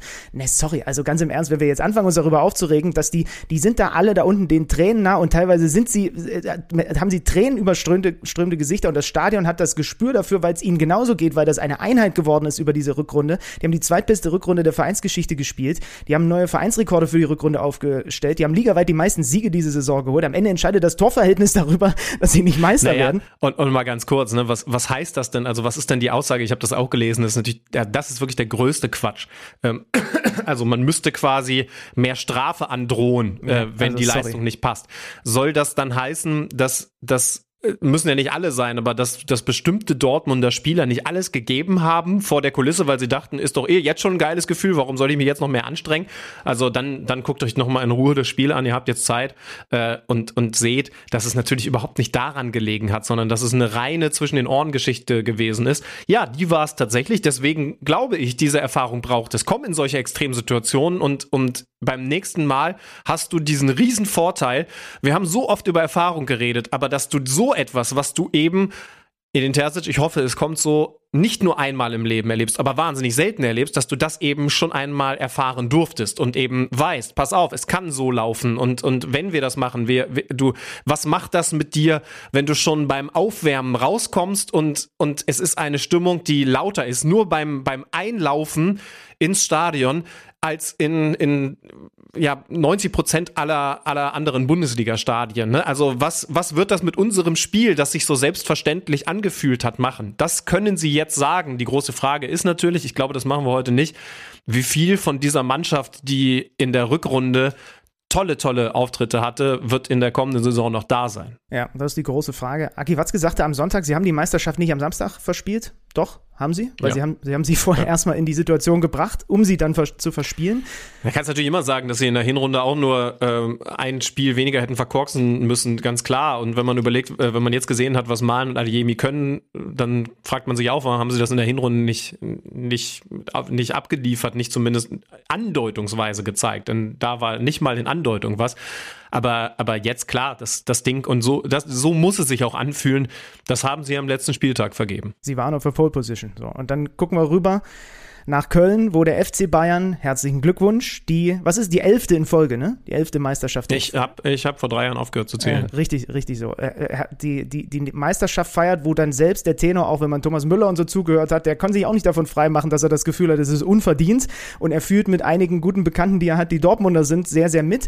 Und dann, um dem Ganzen noch die Krone aufzusetzen, kommt dann noch der FC Hollywood um die Ecke und sorgt dafür, dass das ganze Ding sowieso nur so halb äh, der große, das große Thema ist, dass sie überhaupt Meister geworden sind. Ich fand die Worte von Thomas Müller, bevor wir zu dem kommen, was dann nochmal alles, alle Dimensionen gesprengt hat. Ich fand die Worte von Thomas Müller gut, weil nicht überheblich, sondern bescheiden, da dann sogar an die Dortmunder, die er natürlich vor allen Dingen aus der Nationalmannschaft kennt, zu denken, okay, machst du wahrscheinlich auch nicht, wenn du nicht mit der Erfahrung des Thomas Müller und diesen zehn vorherigen Meisterschaften in Serie schon äh, dahin kommst. Und trotzdem sage ich dir, die Meisterschaft ist, ist verdient. Du kannst, also du kannst Spiele unverdient gewinnen. Du kannst, du kannst vielleicht auch mal in einer, in einer Champions League Runde mit Hin- und Rückspiel unverdient weiterkommen. Aber eine Bundesliga-Saison mit 34 Spielen ist nicht dafür gemacht, unverdient Meister zu werden. Wenn du nach 34 Spielen die Mannschaft bist, die ja zwar nicht mal mehr Punkte, aber eben deutlich mehr Tore beziehungsweise ein besseres Torverhältnis hat, dann ist das eine verdiente Meisterschaft. Ja, und also selbst wenn du die 33 Spieltage ausklammerst, dann reden wir davon, dass beide Teams am Ende ein K.O.-Spiel hatten und eine der beiden Mannschaften hat das K.O.-Spiel gezogen und die andere Mannschaft nicht. das ja. ist ja nun mal Fakt. Das ist Fakt und übrigens ganz schön, um ein letztes Mal darüber zu reden, zumindest was diese beiden Mannschaften angeht, dass auch niemand sagen kann, wir wurden da vom Schiedsrichter benachteiligt. Ne? Also dass ja. äh, die, diese, diese kleinen Entscheidungen, ne? Bayern bekommt ein Tor zurückgenommen nach Sané-Handspiel, der Elfmeter ist unglücklich, aber korrekt. Auf der anderen Seite ist der, der Elfmeter den, den dann Aller verschießt korrekt. Wir haben eine Entscheidung noch nicht erwähnt und das ist das Ding kurz danach, als Guerrero den Stoß in den Rücken bekommt. Ich finde, das ist eine Kann-Entscheidung und auch wieder eine, das ist bei Guerrero in dieser Saison, über den wir auch gleich noch mal kurz reden müssen, ist offensichtlich einfach das, das Thema. Es gibt unterschiedliche Perspektiven, wie damals in Bochum, nur meiner Meinung nach mit anderem Ergebnis. Äh, das sieht einmal nach einem wirklich absichtlich von hinten Stoßen aus und er kann gar nichts tun. Und dann habe ich mich gewundert bei der Perspektive, dass er zwar deutlich auch anzeigt, ich werde hier gestoßen, aber gar nicht so die Körperspannung verliert. Dafür, dass, dass das eigentlich offensichtlich nach einem Stoßen aussieht. Und dann gibt es eine Perspektive, die zeigt, dass äh, Aaron ist, glaube ich, gewesen, ne? dass, dass der nicht komplett von hinten, sondern eher so ein bisschen seitlich an ihm vorbeistößt. Das heißt also, und das musst du berücksichtigen, der, der Effekt der, die, diese Kraftübertragung dieses Stoßens, die ist gar nicht, die ist gar nicht so doll, wie man das vielleicht anhand der Bewegung des Verteidigers erstmal denken würde. Und am Ende ist entscheidend, was beim Gegenspieler ankommt, unfairerweise ankommt. Und es war nicht unfair genug, um Elfmeter zu geben. Sehe ich genauso. Kann Entscheidung für mich und deswegen äh, mache ich da auch ein Ausrufezeichen dahinter, was du gesagt hast. Das wurde sportlich entschieden und eine Mannschaft hat die Nerven behalten und die andere eben äh, nicht. Äh, wir bleiben ganz kurz bei Dortmund, bevor wir, ja. bevor wir darüber gehen. Äh, Guerrero schon mal, schon mal weg. Für dich wahrscheinlich ähm, keine schöne Nachricht, weil du den ja besonders gerne magst. Genau, aber ich glaube, dass es Dortmund nicht unbedingt schlecht tut, auch wenn das komisch klingt, weil er ja so viele Torvorlagen gegeben hat, aber das kriegst du auch anders aufgefangen, aber ähm, er hat ihn halt, er tut ihn halt auch in bestimmten Bereichen immer wieder weh, ähm, zumindest als er Linksverteidiger gespielt hat, jetzt auf der 8, das wäre vielleicht eine andere Geschichte gewesen, aber auch da haben wir über Positionstreuer und auch das Rückwärtsdenken vorhin ja gesprochen, ne? sogar in ein, zwei Szenen ganz konkret, ähm, aber natürlich finde ich es schade, also der, ich gehe jetzt mal nicht davon aus, dass wir den linken Fuß in der Liga behalten werden und dann äh, nee. werden wir ihn im internationalen Fußball bei uns auf der Zone sehen dürfen, immerhin. Ja, komm, und dann lass uns wieder rüberspringen, wo unmittelbar nach Abpfiff bekannt wird, dass der FC Bayern sich von Hasan Salihamidzic trennt. Sogar fast davor, und, also sogar kurz davor, ne? Ja. Also die Meldung, von, die Meldung von uns vom Kicker, von Georg Holzner und den Kollegen war, glaube ich, fünf Minuten oder so ganz so, oder so an der Grenze. Aber ich bilde mir ein, dass ich es auf Twitter gesehen habe, da war das Spiel noch nicht vorbei. Wollen wir ihn vielleicht einfach mal fragen? Das wäre doch, das wäre eine Idee.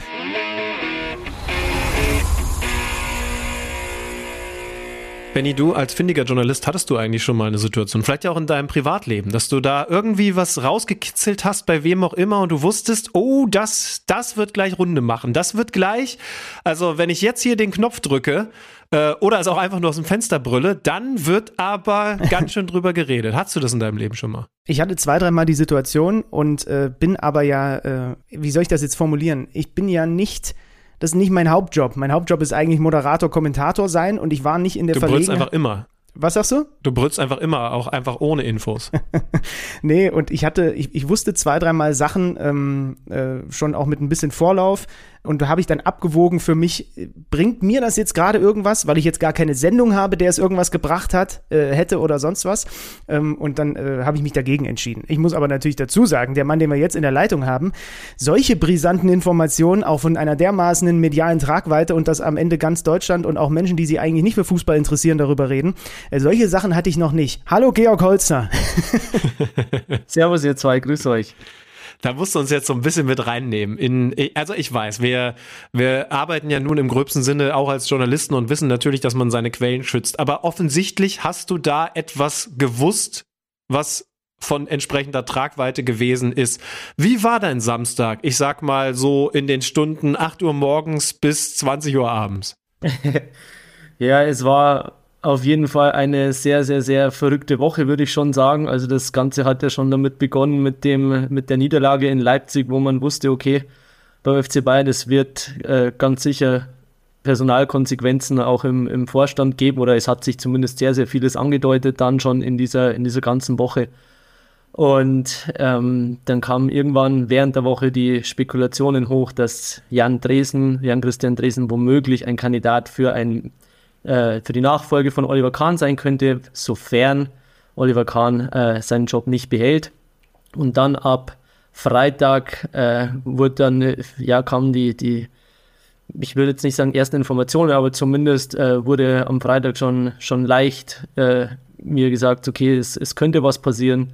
Und dann ab Samstagvormittag kamen die ersten Hinweise, wo es ein wenig konkreter wurde und Natürlich ist man da jetzt aus meiner Sicht schon irgendwo nervös den Tag über und, und man hat so eine, so eine innere Unruhe, weil man weiß oder erfährt, es kann, es kann was passieren, es kann richtig was passieren ähm, und, und eben auch, wie ihr schon gesagt habt, von größerer Tragweite und ja, dann schaut man das Spiel, dann weiß man nicht genau, wohin geht die Reise. Werden sie Meister, werden sie nicht Meister, war ja auch so ja, sehr, sehr äh, kurios das Ganze und ähm, ja, und irgendwann dann am äh, späten Nachmittag kam die, das, das klare Signal und dann wusste ich, okay, gut, jetzt müssen wir damit raus.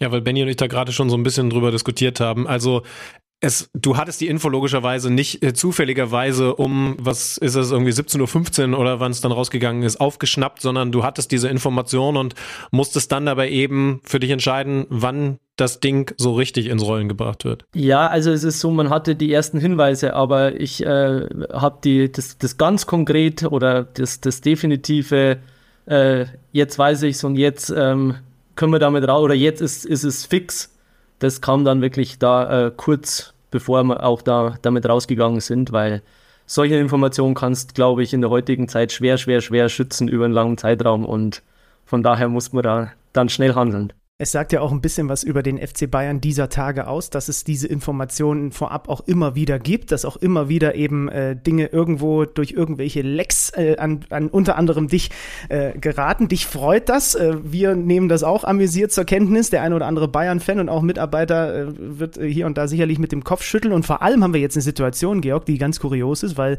es steht Aussage gegen Aussage. Also wir haben den Präsidenten Herbert Heiner auf der Pressekonferenz gehört, der gesagt hat, dass die Gespräche mit Oliver Kahn im Gegensatz zu denen mit Bratzo Salihamidzic nicht gut gelaufen sind, sehr emotional geworden sind, man sich nicht einvernehmlich trennen konnte und er deswegen auch aufgrund dieser Situation dann in, äh, nicht mehr nach Köln äh, gefahren ist. Das Zitat, was mir noch im Kopf ist von Herbert Heiner, so sinngemäß gebe ich es jetzt mal wieder, war, wir wollten es mit Anstand und Respekt regeln, das hat aber mit Oliver Kahn leider nicht geklappt. Boah, das war mal eine Aussage. Aber heutzutage, Gott sei Dank, haben wir ja auch Twitter mit all den Dingen, die es auch mit sich bringt, dieses äh, Medium mittlerweile Leiter. Und Olli Kahn hat da gekontert und hat nochmal klar gemacht, nachdem er erst so ein bisschen rumgeisterte, er wäre krank gewesen, äh, Gri Grippe, was auch immer. Nee, das war vom Club untersagt und es wäre, in einem anderen Tweet hat er das dann nochmal konkretisiert, ein sachliches Gespräch gewesen und nicht eben diese krasse Emotionalität und was auch immer dann so ein bisschen auch von Heiner suggeriert wurde.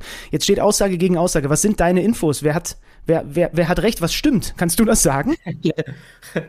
Also es ist, ähm, klar, man hat es auf dem, auf dem guten Wege am Anfang von Seiten des FC Bayern versucht, die, die zwei Personalien so zu klären ihnen diese Trennung auch auf einem, ja, es ist immer schwierig, also ist ja gar keine Frage, so eine, so eine Entscheidung zu treffen, aber auf einem halbwegs guten Weg, äh, ja, irgendwie mit ihnen zu klären. Das ging mit Hasan Salihamidzic anscheinend eben besser als mit Oliver Kahn und zu dieser zeitlichen Abfolge ist es so, es gab am Donnerstag ein persönliches Gespräch mit Herbert Heiner und mit äh, Uli Hoeneß mit den beiden jeweils. Und da wurde es im persönlichen Gespräch quasi übermittelt, diese Botschaft. In diesem Gespräch, in diesem persönlichen Gespräch war es dann, äh, ja, bleiben wir bei dem Wort emotional. Und da äh, hatte Kahn, soll Kahn, äh, wenig Verständnis für diese Entscheidungen gehabt haben. Und äh, einfach, da wurde auch viel diskutiert ähm, daraufhin, weil er die Entscheidung an sich so nicht akzeptieren wollte, dieses Einvernehmliche, wie ähm, Herbert Heiner auch gesagt hat, musste am Freitag dann eine außerordentliche Aufsichtsratssitzung einberufen werden, weil die Aufsichtsräte dann, wenn es eben nicht einvernehmlich ist, den Vorstand abberufen.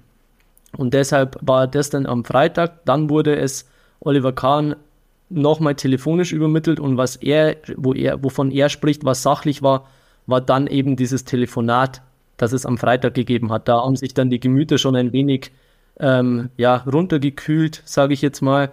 Ähm, und dann eben wurde ihm halt danach gelegt, so können wir sagen, dass man dann eben, weil es eben keine einvernehmliche Trennung war, sondern eine vom Aufsichtsrat in diesem Fall beschlossene Abberufung oder Trennung und äh, da haben wir ihm nahegelegt, nicht mit nach Köln zu fahren. Da, da habe ich jetzt aber noch eine Sachfrage. Ich wurde zum Glück, äh, toi toi toi, in meinem Leben noch nicht gefeuert. Also Oliver Kahn da jetzt grundsätzlich, unabhängig von der Emotionalität dieses Gesprächs und möglicherweise dann auch Fehlern in der Wortwahl oder so, ähm, ihm vorzuwerfen, dass er auf diese Trennung nicht eingeht mit laufendem Vertrag, ähm, wäre ja jetzt erst einmal nicht so richtig, oder? Also ich meine, man, man kann ja ihm sagen, du, also wenn sie dich rausschmeißen und du kriegst die Abfindung, dann ist das halt so. Aber es ist nun definitiv nicht dein Job, dass du anerkennst, okay, wir gehen hier getrennte Wege. Also das, das ist, ist ja so ein bisschen so, als wenn meine Freundin sagen würde, äh, ich mache Schluss, aber bitte, bitte auch von deiner Seite, damit wir das für die Öffentlichkeit sauber spielen können. Also vorwerfen kann man ihm das ja erstmal nicht, oder? Ja, vorwerfen, ich glaube da wiederum,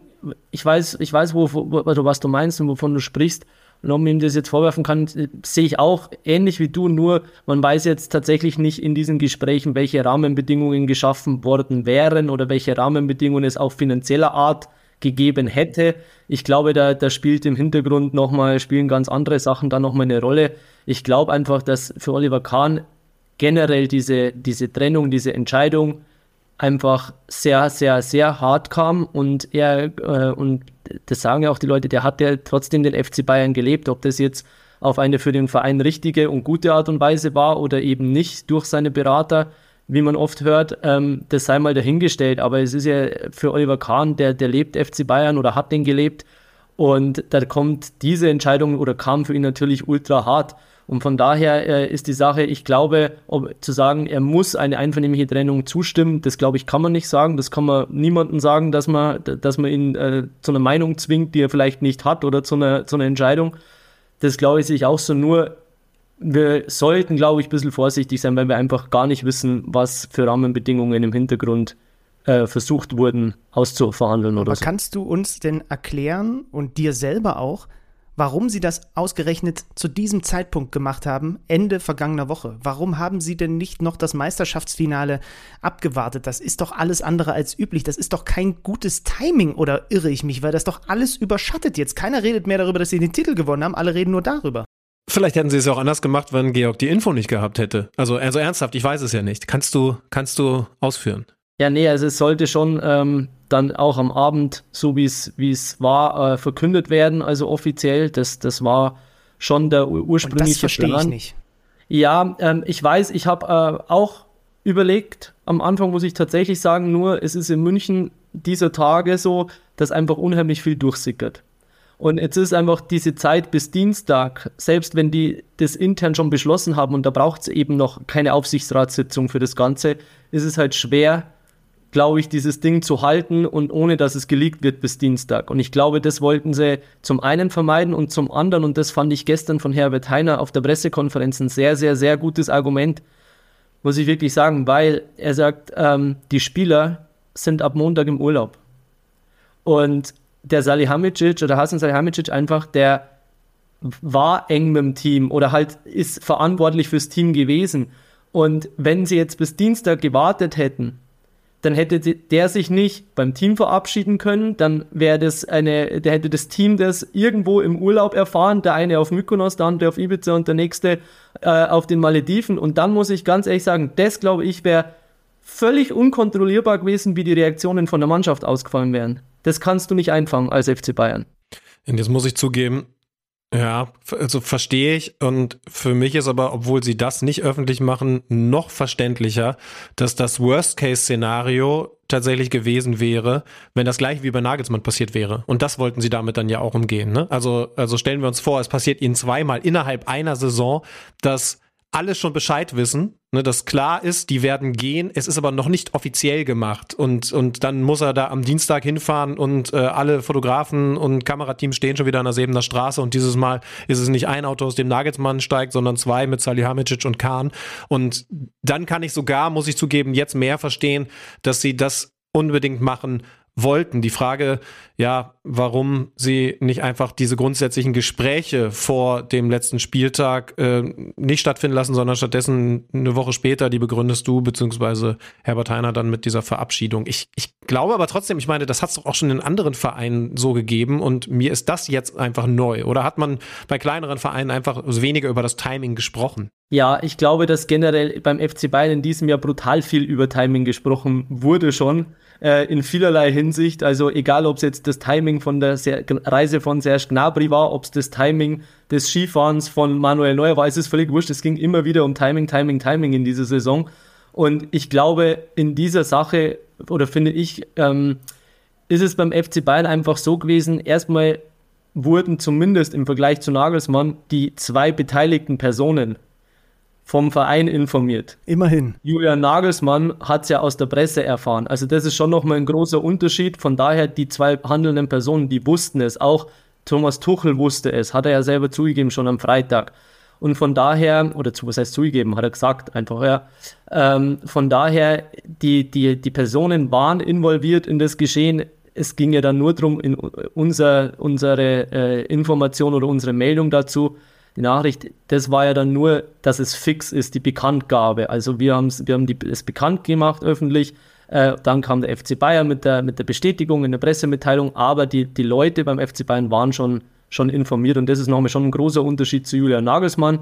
Und wie gesagt, noch einmal ganz kurz, dieses Argument von Herbert Heiner mit den Spielern, muss ich ganz ehrlich sagen, finde ich ein sehr, sehr gutes und kann ich total gut nachvollziehen. Wir halten fest, der FC Bayern München ist deutscher Meister im Internas äh, nicht bei sich behalten können. Also vielleicht wäre der wichtigste Neuzugang im Sommer, auch wenn dir das deinen Job erschwert, jemand, der irgendwie dafür sorgt, dass all diese Menschen, die immer irgendwelche Infos raus, raus, rausgeben, äh, vielleicht das in Zukunft nicht mehr tun. Also das ist ja ein unglaublicher, äh, also irgendwie habe ich manchmal so gedacht, da ist ja in jedem Kaninchenzüchterverein ist es irgendwie professioneller, wie da mit bestimmten Entscheidungen umgegangen wird. Wir halten auch fest, Georg, äh, du hast schon gesagt, Dresen beerbt äh, Kahn als CEO und wer beerbt Hassan Salihamidzic? Gibt es so einen Ka äh, Top-Kandidaten, der sich deinen Informationen nach herauskristallisiert? Ja, ich würde ganz kurz noch einen Satz zu, zuvor Gerne, zu den, ja. dass viele Informationen rausgehen. Also da ging es mir auch in, in, in, diesem Jahr immer wieder darum, äh, es wurde geredet, wer ist der Maulwurf, wer ist der Maulwurf, wer ist der Maulwurf. Also erstmal finde ich, es sind Maulwürfe beim FC Bayern genauso alt wie die Vereinshistorie, die hat es schon immer gegeben. Und zum anderen sprechen wir nicht von einem Maulwurf, sondern es gibt einfach sehr viele Menschen, die reden. Und es war in dieser Saison beim FC Bayern auch nur deshalb so brisant, weil es einfach so viele Baustellen überall gab, ob jetzt fußballerisch oder fernab äh, des Rasens. Es war einfach, es ging drunter und drüber und deshalb äh, gab es viel Informationen, es gab viel in, in Zeiten, wo es ruhig ist, gibt es gar nicht so viel zum, zum Durchsickern, weil in Zeiten, wo einer nicht nach Paris fährt, fährt halt keiner, gibt es die Meldung nicht, da gibt es auch nichts zum Durchstecken. In dem Moment, wo es auf dem Platz läuft, ist weniger Unruhe in der Kabine, gibt es weniger aus der Kabine einfach, das durchgesteckt wird. Und von daher, das war eine total konfuse, außergewöhnliche Saison. Und deshalb ähm, ist diese, diese Maulwurf-Thematik, das ist, liegt einfach nur daran, welche Ruhe im, im, im Verein herrscht und welche nicht das wollte ich nur einfach da an dieser Stelle nochmal zu erwähnt haben, weil es da auch immer äh, viel drüber oder weil immer viel drüber geredet wird. Und zum Nachfolger für Hassan Salihamidzic, ich glaube, der FC Bayern wird erstmal jetzt in diesen kommenden Tagen für, für sich analysieren, wollen wir einen Sportdirektor oder wollen wir einen, wieder einen Sportvorstand haben. Das ist schon auch nochmal ein, ein, ein kleiner Unterschied, immerhin. Dann ist die Frage, wie viel Macht bekommt Thomas Tuchel, weil auch ein Modell wie in England das erkennt, eines Teammanagers, der in die Kaderplanung äh, total verstärkt eingreift, der einen großen Einfluss auf das Ganze hat, ist ja nicht auszuschließen. Dann wiederum, wenn man dieses Modell verfolgt, wäre mit Sicherheit die Wunschvorstellung eines bekannten Bayern-Gesichts, einer Ikone, jemanden, der die absolute Akzeptanz bei den Fans hat, jemand, der ähm, sich gut artikulieren kann, auch bei Interviews, weil das ist der, eine der Hauptaufgaben einfach.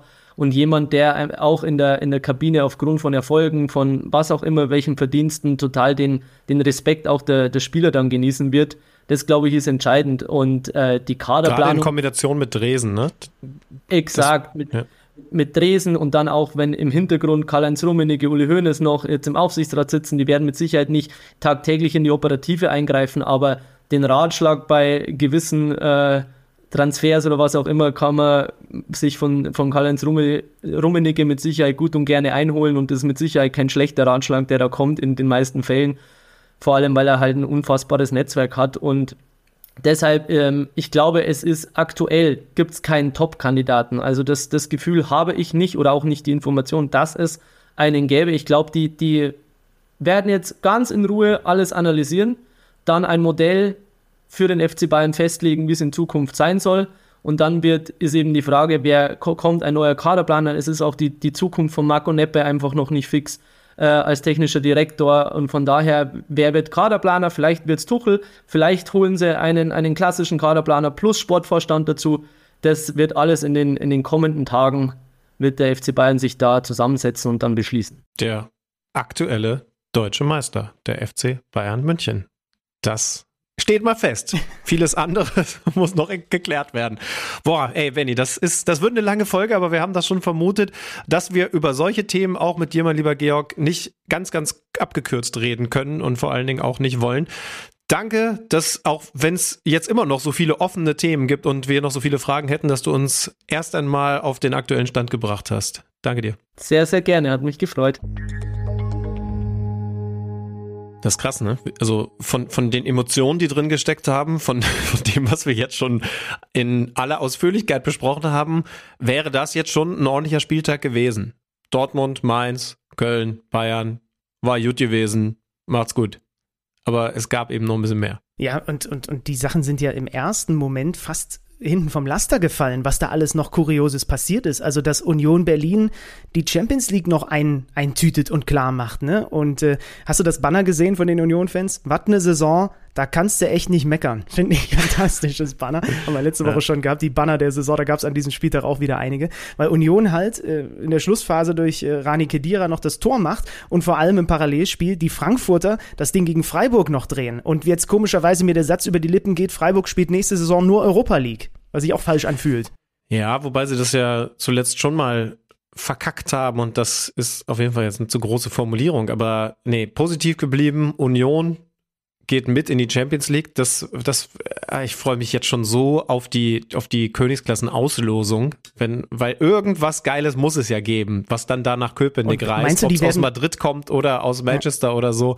Und dann spielen die da an der alten Fürsterei. Ja, hoffentlich. Gegen, also das, ja, hoffentlich da. Ho hoffentlich ist es so, da drücken wir die Daumen. Aber meinst du, dass dann bei der Auslosung die, die englischsprachigen Speaker da von Union Berlin sprechen? Weil die einfach. Wir sprechen von Union Berlin und von der Old Forstery.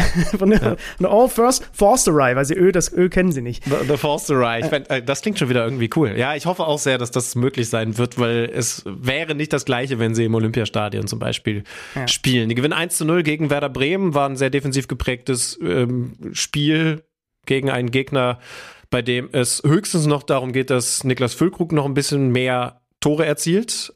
Am Ende stand er bei 16 Treffern und teilt sich die Torjägerkanone mit Chris Nkunku, da kurz aus Leipziger Sicht, weil der noch zweimal trifft gegen den FC Schalke 04, über den wir gleich ausführlicher sprechen.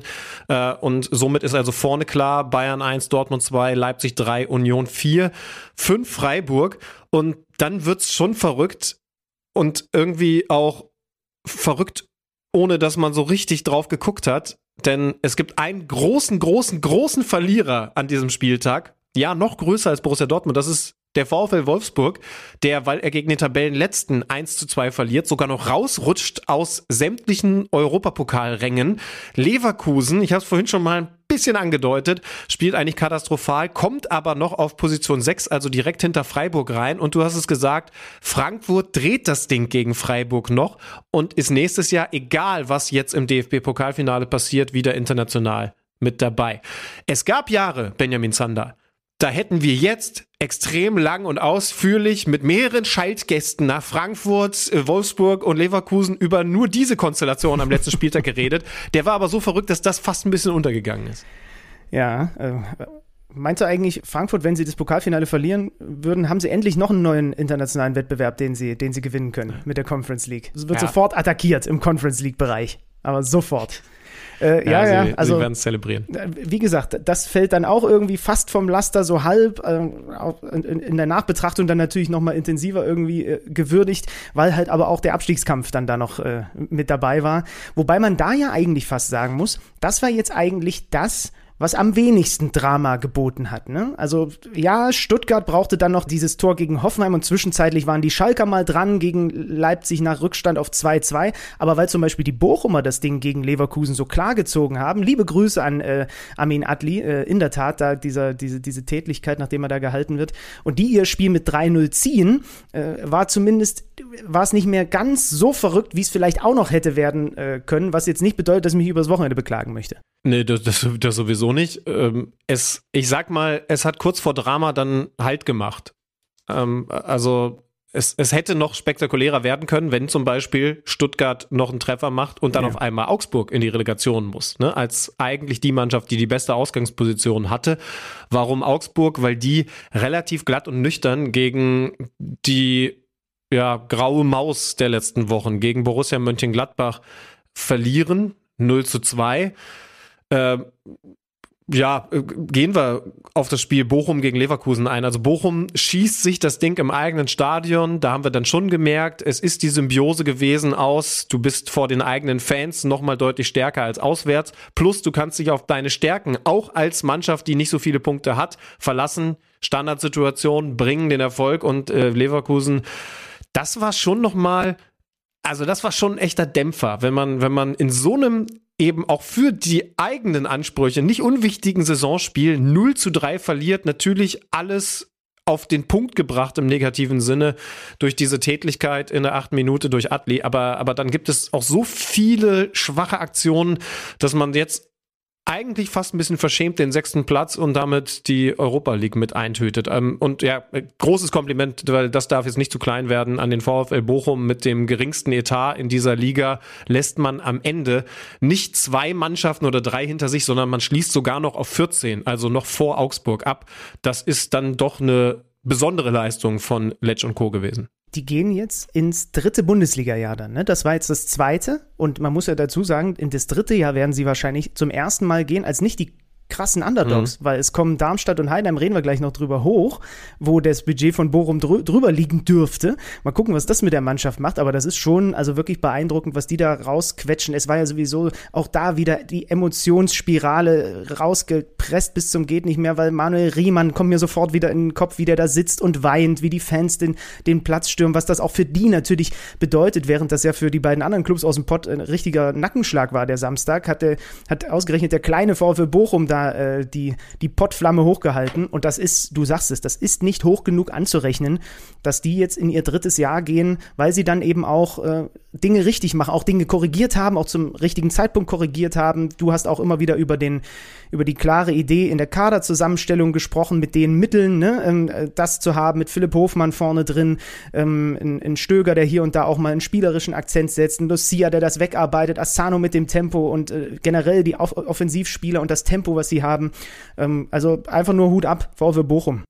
Ja, und du weißt zumindest, in welche Richtung du jetzt kommen willst. Du machst nicht eine komplett neue äh, Geschichte, wie das wahrscheinlich in Gladbach ansteht, sondern du kannst jetzt ergänzen und du hast die besondere Situation, du sagst es korrekt, dass du in der kommenden Saison nicht das Schlusslicht von, vom Budget her bist, sondern, sondern du wirst in Fußballspiele gehen, in denen du der Favorit bist. Das ist was Neues für Bochum. Dann muss man eben sehen, wie sie das angehen. Ich vermute in demselben Stil, wie sie fast alle Spiele angehen oder im Grunde alle Spiele, aber, aber das ist die neue Situation.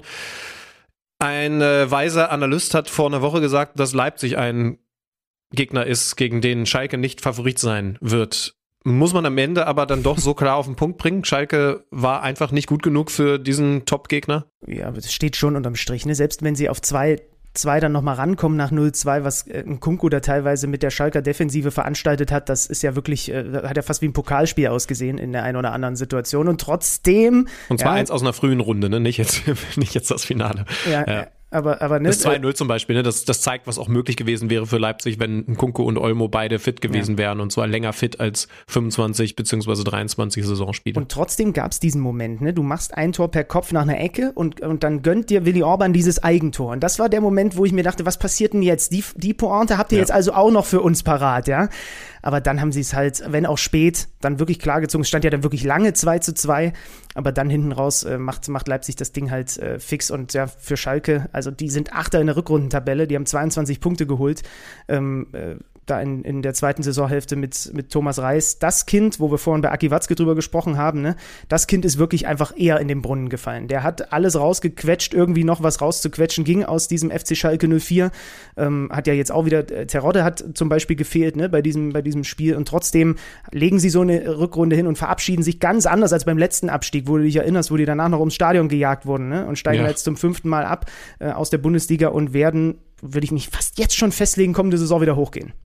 Oh, okay. Ja. Ich bin gespannt drauf. Also man kann auf jeden Fall festhalten, Hertha war ja schon unten, gewinnt dieses Spiel gegen den VfL Wolfsburg. bisschen glücklich, ja, aber, aber gewinnt dieses Spiel, mhm. das zumindest vorerst das letzte in der Bundesliga ist für die alte Dame. Hertha, Schalke und eventuell Stuttgart gehen jetzt runter in die zweite Liga. Das ist schon krass, ne? Also wir haben uns mit das sind alles Zuschauermagneten, das sind alles große ja. polarisierende Clubs. Das ist für die Fußball-Bundesliga jetzt eher nicht so doll, so geil ich Underdog-Geschichten auch finde. Lass uns dann nächste Woche noch mal ein bisschen ausführlicher drüber reden, denn ich habe auch noch keine keine so richtig fertigen Argumente in meinem Kopf, warum das jetzt so passiert. War, warum losgegangen mit dem Bundesliga-Dino HSV und dann, du sagst es, zuletzt dem FC Schalke 04, diese Schwergewichte häufiger runtergehen und diese Saison jetzt die Zuspitzung von all dem ist oder ob es ein reiner Zufall ist. Aber da, da sprechen wir kommende Woche einfach nochmal drüber, bevor wir dann in den Urlaub gehen. Äh, Schalke hätte gewinnen müssen, ne, das war dann durch die Konstellation klar, am Ende verlieren sie dieses Spiel gegen Leipzig weil Stuttgart 1 zu 1 gegen Hoffenheim spielt. Da, also die wissen ja, die Fans im eigenen Stadion, was Emotionen kurz vor Ende der Saison bedeuten. Aber da ging es schon auch noch mal wild hin und her. Und ich kann mir vorstellen, dass du, wenn du in Stuttgart im Stadion gewesen bist, auch permanent irgendwie nach Handyempfang gerungen hast, um zu schauen, was müssen wir denn jetzt eigentlich hier machen? Müssen wir dieses Spiel gewinnen, dass, dass sie noch auf ein 1 zu 1 stellen, nachdem Bebu die Führung für Hoffenheim gemacht hat, für die es ja nach den Ergebnissen der letzten Woche jetzt um nichts mehr, der letzten Wochen um nichts mehr ging. Aber äh, das muss auch crazy gewesen sein. Übrigens ein schlimmes Gegentor aus Stuttgarter Sicht. Ito völlig indisponiert, also, also Total, also wirklich ja. mit, mit Sekundenschlaf. Eins der, einer der schlimmsten so, so Aussetzer, die ich in den letzten Monaten in der Bundesliga gesehen habe. Und das ausgerechnet in so einem Moment. Bebu wird dann gut bedient, aber wie gesagt, darf auch niemals so, so frei stehen. Vorher hatte Stuttgart vor allen Dingen durch Wagnermann Großchancen in diesem Trainer-Ex gegen Trainer-Ex-Duell mit, mit Materazzo und Hoeneß an den Seitenlinien. Und dann gibt es das 1 zu 1 durch Tomasch, der sich da gegen Sko durchsetzt und am Ende reicht's für den VfB Stuttgart und er darf noch zwei weitere Spiele spielen. Kein Foul für mich von Tomasch an, an, an Sko. Sie hatten vorher ne, Latte Mio, aber sie hatten ja auch vor dem Treffer von Bebu einige Chancen. Ich glaube, der, der XG-Wert spricht da auch eine klare Sprache pro VfB Stuttgart. Wir haben auch danach Ganz kurz, habe ich das jetzt eigentlich richtig formuliert? Entschuldige. Äh, also ist das die Herangehensweise, weil das ist ja psychologisch, wir werden es auch nochmal vertiefen, interessant. Reicht's oder muss man eigentlich jetzt sagen, ja scheiße, wir müssen in die Relegation? Es ist ein bisschen mehr so, oder? Ja, du hast es falsch formuliert, ja, das stimmt. Also genau. es, ist, es, ist, es ist eher dieses Gefühl, das müssen sie jetzt aber schnell abschütteln, haben sie auch noch ein paar Tage Zeit. Donnerstag gibt's ja dann das Hinspiel in Stuttgart, Rückspiel dann in Hamburg, dass sie natürlich im ersten Moment jetzt erstmal was verloren haben. Äh, auch ja. wenn, weil sie eigentlich den direkten äh, Klassenerhalt hätten, hätten schaffen können. Äh, einmal hat, hat Stuttgart bislang Relegation spielen müssen, damals gegen den Zweitligisten Union Berlin. Und damals sind sie wegen der Auswärtstorregel äh, äh, damals runtergegangen. Ähm, also ich glaube schon, dass jetzt erstmal überwogen hat, aber ich denke mal, dass sie das jetzt relativ schnell ummünzen in Trotz und jetzt dann hauen wir halt den HSV jetzt weg. Äh, ja, wir haben äh, wir haben es nicht wir haben es nicht geregelt und der VfB Stuttgart hat damit auch einmal dafür gesorgt, dass beim FC Augsburg ganz tief durchgeatmet werden durfte, ne? Weil ähm, sonst hätte man bei Sieg Stuttgart in die Relegation gemusst. So schleppt man, also ich glaube bei Augsburg kann man das wirklich so sagen, die schleppen sich zum Klassenerhalt. Die haben dreimal in Folge verloren, die haben nur einen Sieg aus den letzten elf Spielen geholt und trotzdem reicht es für den ersten nicht Abstiegsplatz und ein kollektives, aber ganz tiefes Durchpusten und Durchatmen, weil die Konkurrenz äh, ihnen eben, eben nicht in die Parade gegrätscht ist. Da bin ich auch gespannt, was da passiert. Spielen die schlechteste Saison der letzten, ich glaube, elf Jahre, was den Punkt, was die Punkte angeht, und müssen sich jetzt dann auch ehrlich hinterfragen, wie viel Veränderung es eigentlich braucht. Ich weiß nicht, ob sogar auf der Trainerposition, aber definitiv im Kader, denn da hat wenig zusammengepasst am Ende der Saison. Da hat man anders als Schalke beispielsweise in der Hinrunde genügend Punkte, ja schon auch mit einem klaren Stil. Wir hatten unter anderem Stefan Reuter hier im Podcast mit diesem ich will nicht gegen die antreten, weil es mir das Wochenende versauen wird, Fußballstil geholt und, und jetzt in der Rückrunde dann aber eben tatsächlich auf letzter Rille den Klassenerhalt noch eingefahren. Bei den Gladbachern war es emotional wie auch bei Köln mit Jonas Hector. Also Hector und Stinde, das sind schon besondere Spieler, die da die Bühne verlassen. Hector geht ja die, äh, hört ja auf und Stinde geht in die zweite Liga äh, zum, zum Karlsruher SC. Jonas Hector übrigens ein beeindruckendes Interview in der Elf Freunde darüber, wie er auch immer mit dem Profifußball gehadert hat und äh, wie er so auch mit Öffentlichkeit und Druck und so weiter umgegangen ist.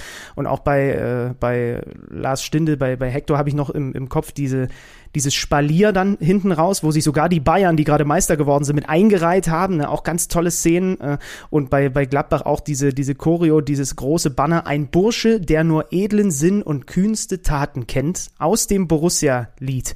Äh, und dann eben ein großes Bild von Lars Stinde, den wir hier auch schon im Podcast haben, mit den ausgebreiteten Armen. Ich habe nochmal nachgeguckt, welches Bild das war, weil es, ich hab, irgendwas hat da bei mir Klick gemacht.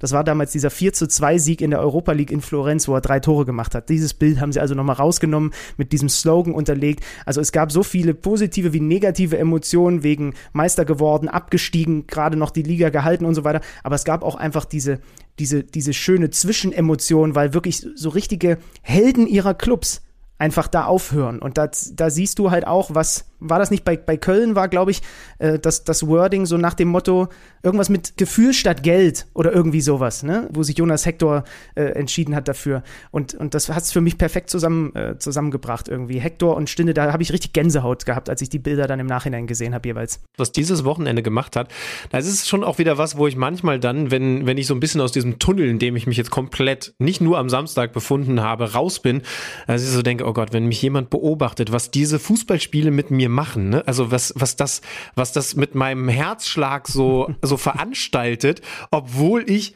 nicht mal Fan von Verein XY bin, aber es verändert so viel mit einem. Das ist schon, schon krass. Und es war eben nicht nur die Fußball-Bundesliga, die all das mitgebracht hat, äh, dass wir nachher nochmal ein bisschen analytischer angehen wollen, dass wir nachher nochmal mit Stefan Reinhardt und Sascha Begalke vertiefen wollen, aber eben auch, auch so viel entschädigt hat für Spieltage, die vielleicht nicht immer so geil gewesen sind. Aber dieses Absolut, Finale, klar. also es ist wirklich wie so eine Serie, bei der man sich auch mal durch so zwei, drei Folgen durcharbeiten musste, die vielleicht einen zu hohen cineastischen Anspruch hatten, aber am Ende, ne, dass der, dass der Held dann doch nicht die Schöne verheiratet, sondern es passiert dann doch wieder sowas, aber irgendwie auf die Dramaturgie, weil der Böse, dann, also ne, egal wie du es malen willst, es ist ein fantastisches Finale gewesen und ich habe jetzt nicht gesagt, dass die Bayern die Bösen sind, aber ich weiß doch, dass der ein oder andere, mindestens mal Dortmund-Fan, das Ding gerade so mit abgenickt hat. Und dann kommt eben dazu, es war ja nicht nur in der Bundesliga so viel Emotion drin. Also Los geht's also eigentlich Nachspielzeit ist, äh, muss ja komplett einen neuen Wikipedia-Eintrag bekommen. Ihr braucht euch nicht an den Artikel von Benny Zander setzen. Schreibt einen neuen Artikel über die Nachspielzeit in Deutschland mit diesen, ja, nicht nur Bayern-Köln-Momenten, sondern eben auch dem, was in Liga 2 und Liga 3 passiert ist. Ja, die dritte Liga hat eigentlich vorgelegt, ne? weil die war knapp ja. vor, der, vor, der, vor der Bundesliga ja dran, mit diesen unglaublichen Szenen, dass äh, bei Wien Wiesbaden die Fans das Stadion fluten und denken, sie sind direkt aufgestiegen, aber Osnabrück hat noch... Halt leider auch knapp vorne dran gewesen ja, hat noch zwei Pointen parat. Man denkt ja, dass das in Zeiten von, von Social Media gar nicht, äh, von, von Smartphones gar nicht mehr äh, so, so passieren kann. Aber es war dann am Sonntag in Sandhausen das Gleiche. Da hat der Kommentator übrigens gesagt, er hat auch mal parallel sein Handy währenddessen gecheckt. Die haben hier einfach keinen Empfang. Die können einfach nicht sehen, was hier gerade auch einfach beim, beim Parallelspiel los ist. Und es war ja dann sowohl in der dritten Liga, wo sich Osnabrück hinten raus noch vorbeischiebt an Wien Wiesbaden, die müssen in die Relegation, als dann eben auch in der zweiten Liga, wo der Großteil der HSV-Fans unter anderem auch deswegen, weil der Sandhausener äh, Stadionsprecher auch ihnen schon gratuliert, weil er hat einen Zuruf bekommen und dachte, das Ding wäre durch und die wären aufgestiegen. Gratuliert denen, die natürlich alle in Ekstase. Dafür hat sich der Club mittlerweile entschuldigt. Und dann kam, wie viel waren es? 35 Minuten Nachspielzeit Heidenheim in Regensburg, ne? Ja, also ich glaube, es war kurz davor, dass sie, dass sie angezeigt haben, nicht wie viele Minuten, sondern wir spielen einfach noch eine Halbzeit Nachspielzeit. Ähm, man muss jetzt ehrlich sagen, da waren auch zwei echt lange Verletzungspausen mit dabei elf Minuten haben mich trotzdem gewundert, muss ich, muss ich sagen. Aber, aber also auch dieses Spiel, das habe ich ausführlich geschaut, hatte, hatte verdammt viel drin. Regensburg in der ersten Halbzeit die klar bessere Mannschaft äh, im Vergleich zu Heidenheim. Und dann aber so auf letzter Rille. Man muss ja bei Heidenheim, also echt Chapeau, dass, dass ihr das geschafft habt, auch mit den Mitteln, die zur Verfügung stehen, sagen, das ist die läuferisch beste Mannschaft, was die Kilometer angeht in der zweiten Liga, was die Sprints angeht. Und das hast du im entscheidenden Moment in diesen letzten Minuten, ne, 98, 99, 100 einfach gesehen. Die Regensburger waren K.O., und Heidenheim hat nicht mit fußballerischen Lösungen, aber eben mit einer wahnsinnigen Energie und diesem Glauben, diesem Willen, das Ding tatsächlich von 0 zu 2 noch auf 3 zu 2 gedreht, was dann irgendwann auch in Sandhausen angekommen ist bei den zahlreich, mal wieder zahlreich mitgereisten Hamburg-Fans. 12.000. Ja, und so ist eben klar, sie schieben den HSV dann doch wieder auf den Relegationsplatz, schieben sich sogar noch an Darmstadt vorbei, die übrigens auch auf letzter Rille in Liga 1 schlittert, also auch interessant. Aber wir dürfen Glückwunsch sagen, bei Darmstadt haben wir es schon gemacht. Äh, Heidenheim, willkommen in der ersten Liga. Tim Kleindienst, 25. Saisontor in der 90. plus 9. Das ist ein, also ich habe ein bisschen Sorge, das ist ja dem einen oder anderen Absteiger schon passiert, dass ihr Topstürmer ja. dann weggeholt wird, ne? Ja, ähm, der war ja schon mal weg, ne? Wenn ich jetzt gerade nicht ganz doof bin und hat da nicht so funktioniert und ist jetzt in, in seiner Wohlfühloase zurück. Ich muss das gerade nochmal recherchieren, damit ich jetzt hier kein, kein Bullshit erzähle. Oder bin ich genau, jetzt nee, in Gent ist der in gewesen. Der ist, äh, also früher bei Freiburg, klar, aber der große Durchbruch dann Heidenheim und dann ist er für ein Jahr in Gent gewesen Ach, und stimmt, so hat, was, hat ja. da nur ein Tor gemacht und ist dann wieder zurück, weil er, weil er selber gesehen hat, da, da kann ich echt was. Aber, aber der ist so gut, für mich, ja, vielleicht zusammen mit Reis vom HSV, äh, bester Spieler der zweiten Liga. Wir kommen nachher auch nochmal zu ein paar Kategorien im Oberhaus, aber, aber so gut, dass es eine Gefahr gibt. Ich habe immer dieses Kräuter Fürth-Modell vor Augen, dass, dass die Mannschaft in der ersten Liga personell schlechter aufgestellt ist als in der zweiten Liga, weil da zu viele Leute weggehen. Ich, ich kenne mich jetzt zu wenig beim FCH aus, aber, aber das wäre schade für die Mannschaft, für die, für die Liga natürlich dann auch, aber, aber total schade für das Team von Frank Schmidt, weil sie sich verdient haben, mit einem richtig ordentlichen, eben auch sehr weiten Kader in die Bundesliga zu gehen. Ja, nur eine Statue will er nicht, weil er gesagt hat, da wird nur irgendwann rangepinkelt, wenn es nicht mehr. Man muss sich das echt mal überlegen. Der hat die in der Landesliga übernommen. Ne? Und jetzt steigt ja. er mit denen in die Bundesliga auf. Der 57. Bundesligist Heidenheim. Sind eine strukturstarke Region. Also ich glaube schon, dass vielleicht auch ein bisschen mehr Geld da ist, als der eine oder andere gerne mal glaubt oder so tut. Ähm, und dann müssen wir natürlich nochmal den Schwung oder den Dreh zum HSV kriegen. Also die sind jetzt zum vierten Mal in der Bundesliga-Relegation, zum zweiten Mal in Folge. Es ist das fünfte Jahr zweite Liga für den HSV und wir, ich habe nochmal die Zahlen mitgebracht, weil sie so plakativ ist und weil wir ja auch immer mal wieder hier diskutiert haben über Sinn und Unsinn der Relegation. Seit 2009 hat sich dreimal der Zweitligist durchgesetzt. Dreimal in 14 Jahren. Äh, Jonas Bolt äh, hat in einem Interview gesagt, er wollte es jetzt nicht darauf schieben, dass sie jetzt wieder da reingehen, sondern er hat einfach generell gesagt, vielleicht müsste man den Modus ein bisschen fairer gestalten, weil wenn sich immer wieder der Erstligist durchsetzt, dann funktioniert offensichtlich der Modus nicht ganz. Man könnte ja, ist nicht, gibt es nicht in England auch so ein ähnliches Modell mit diesen Aufstiegsspielen, wo die dann Playoffs spielen? Also man könnte ja zum Beispiel einfach sagen, drei vier, fünf, sechs spielen Playoffs untereinander um diesen dritten Platz und der dritte, der 16. aus der Bundesliga geht direkt runter, um halt diesen Unterschied, den es offensichtlich gibt und der offensichtlich signifikant ist, um den halt äh, wegzukriegen. Ja, oder man sagt halt einfach, das Thema hatten wir ja auch schon äh, eigentlich wahrscheinlich immer zum Ende dieser äh, Saisons. Äh, die ersten drei gehen hoch und die letzten drei steigen ab. Wenn das klar ist, so wie es eben früher auch schon mal in einer längeren Phase so war, dann kann sich auch niemand beschweren. Jetzt geht der HSV in die Relegation gegen Stuttgart. Wir können das, ich deute mal an, in der kommenden Woche noch ein bisschen intensivieren. Ich glaube, dass der VfB Stuttgart der ungünstigst mögliche Gegner vom Hamburger Sportverein Warum? ist. Ähm, weil, weil sich in der Vergangenheit der Erstligist vor allen Dingen durchgesetzt hat, weil sie einfach personell besser besetzt waren. Und das, das hast du ja zum Beispiel, wir waren ja letztes Jahr da beim, beim Duell der Hertha gegen Hamburg gesehen. Da war die Hertha ja eigentlich auch nicht die Mannschaft, die mit dem größeren Selbstbewusstsein oder auch der größeren Eingespieltheit, der größeren Harmonie in diese beiden Spiele gegangen ist. Aber sie waren am Ende einfach besser besetzt und es hätte Mannschaften gegeben wie Augsburg oder Bochum, bei denen ich das angezweifelt hätte. Mehr noch, ähm, Bochum zum Beispiel wäre eine Mannschaft gewesen, die kennt der HSV, weil sie eigentlich schon ziemlich Zweitliga-Fußball spielen. Der VfB Stuttgart ist komplettes Gegenteil, ist überbesetzt, wenn man jetzt die Tabellenposition angeht, haben, haben individuell fantastische Leute. Es sind zwei Spiele. Natürlich kann es in alle Richtungen gehen und der HSV ist zu Besonderem in der Lage, das kann man schon sagen. Aber die Ausgangssituation, glaube ich persönlich, hätte deutlich besser, angenehmer sein können. Und äh, klar, es ist natürlich auch, es macht natürlich auch was mit dir, wenn du einmal schon durchlebt hast, dass du eigentlich hochgehst und dann wirst du zurückgepfiffen. Also es ist schon auch eine besondere Belastungsprobe in diesen Tagen. Also wenn sie es wieder nicht schaffen, dann kommt, glaube ich, eine Schwemme von äh, äh, Menschen auf die Hansestadt Hamburg zu, die eine Therapie brauchen, weil dann ist irgendwann einfach, ist einfach, irgendwann ist auch mal gut, ey. Ja, und wir, gut, wir, wir eventuell intensivieren das noch, äh, ja. intensivieren wir das noch ein bisschen in den gut. nächsten Tagen gut, dass wir nach diesem Wochenende auf jeden Fall auch nochmal Drama obendrauf kriegen, ohne Ende. Ne? Mhm. Also es ist ja nicht so, als hätten wir nicht genug gehabt. Aber ich hab's, oder du hast jetzt auch gerade schon gesagt, wir wollen jetzt gleich nochmal, wir sind jetzt verabredet mit zwei Jungs, mit denen wir nochmal so ein bisschen Revue passieren lassen wollen, was in der Bundesliga passiert ist, was wir da auch überhaupt für einen Fußball gesehen haben, wer so die, die bestimmenden Charaktere waren. Alex Schlüter hat sich ein bisschen was Kreatives überlegt äh, und ich freue mich jo, da schon viele. Viele richtig langweilige Minuten begannen mit diesem Satz in der Vergangenheit, in der Geschichte dieses Podcasts. Aber ich bleibe optimistisch. Wir holen in die Leitung Stefan Reinhardt und Sascha Bigalke.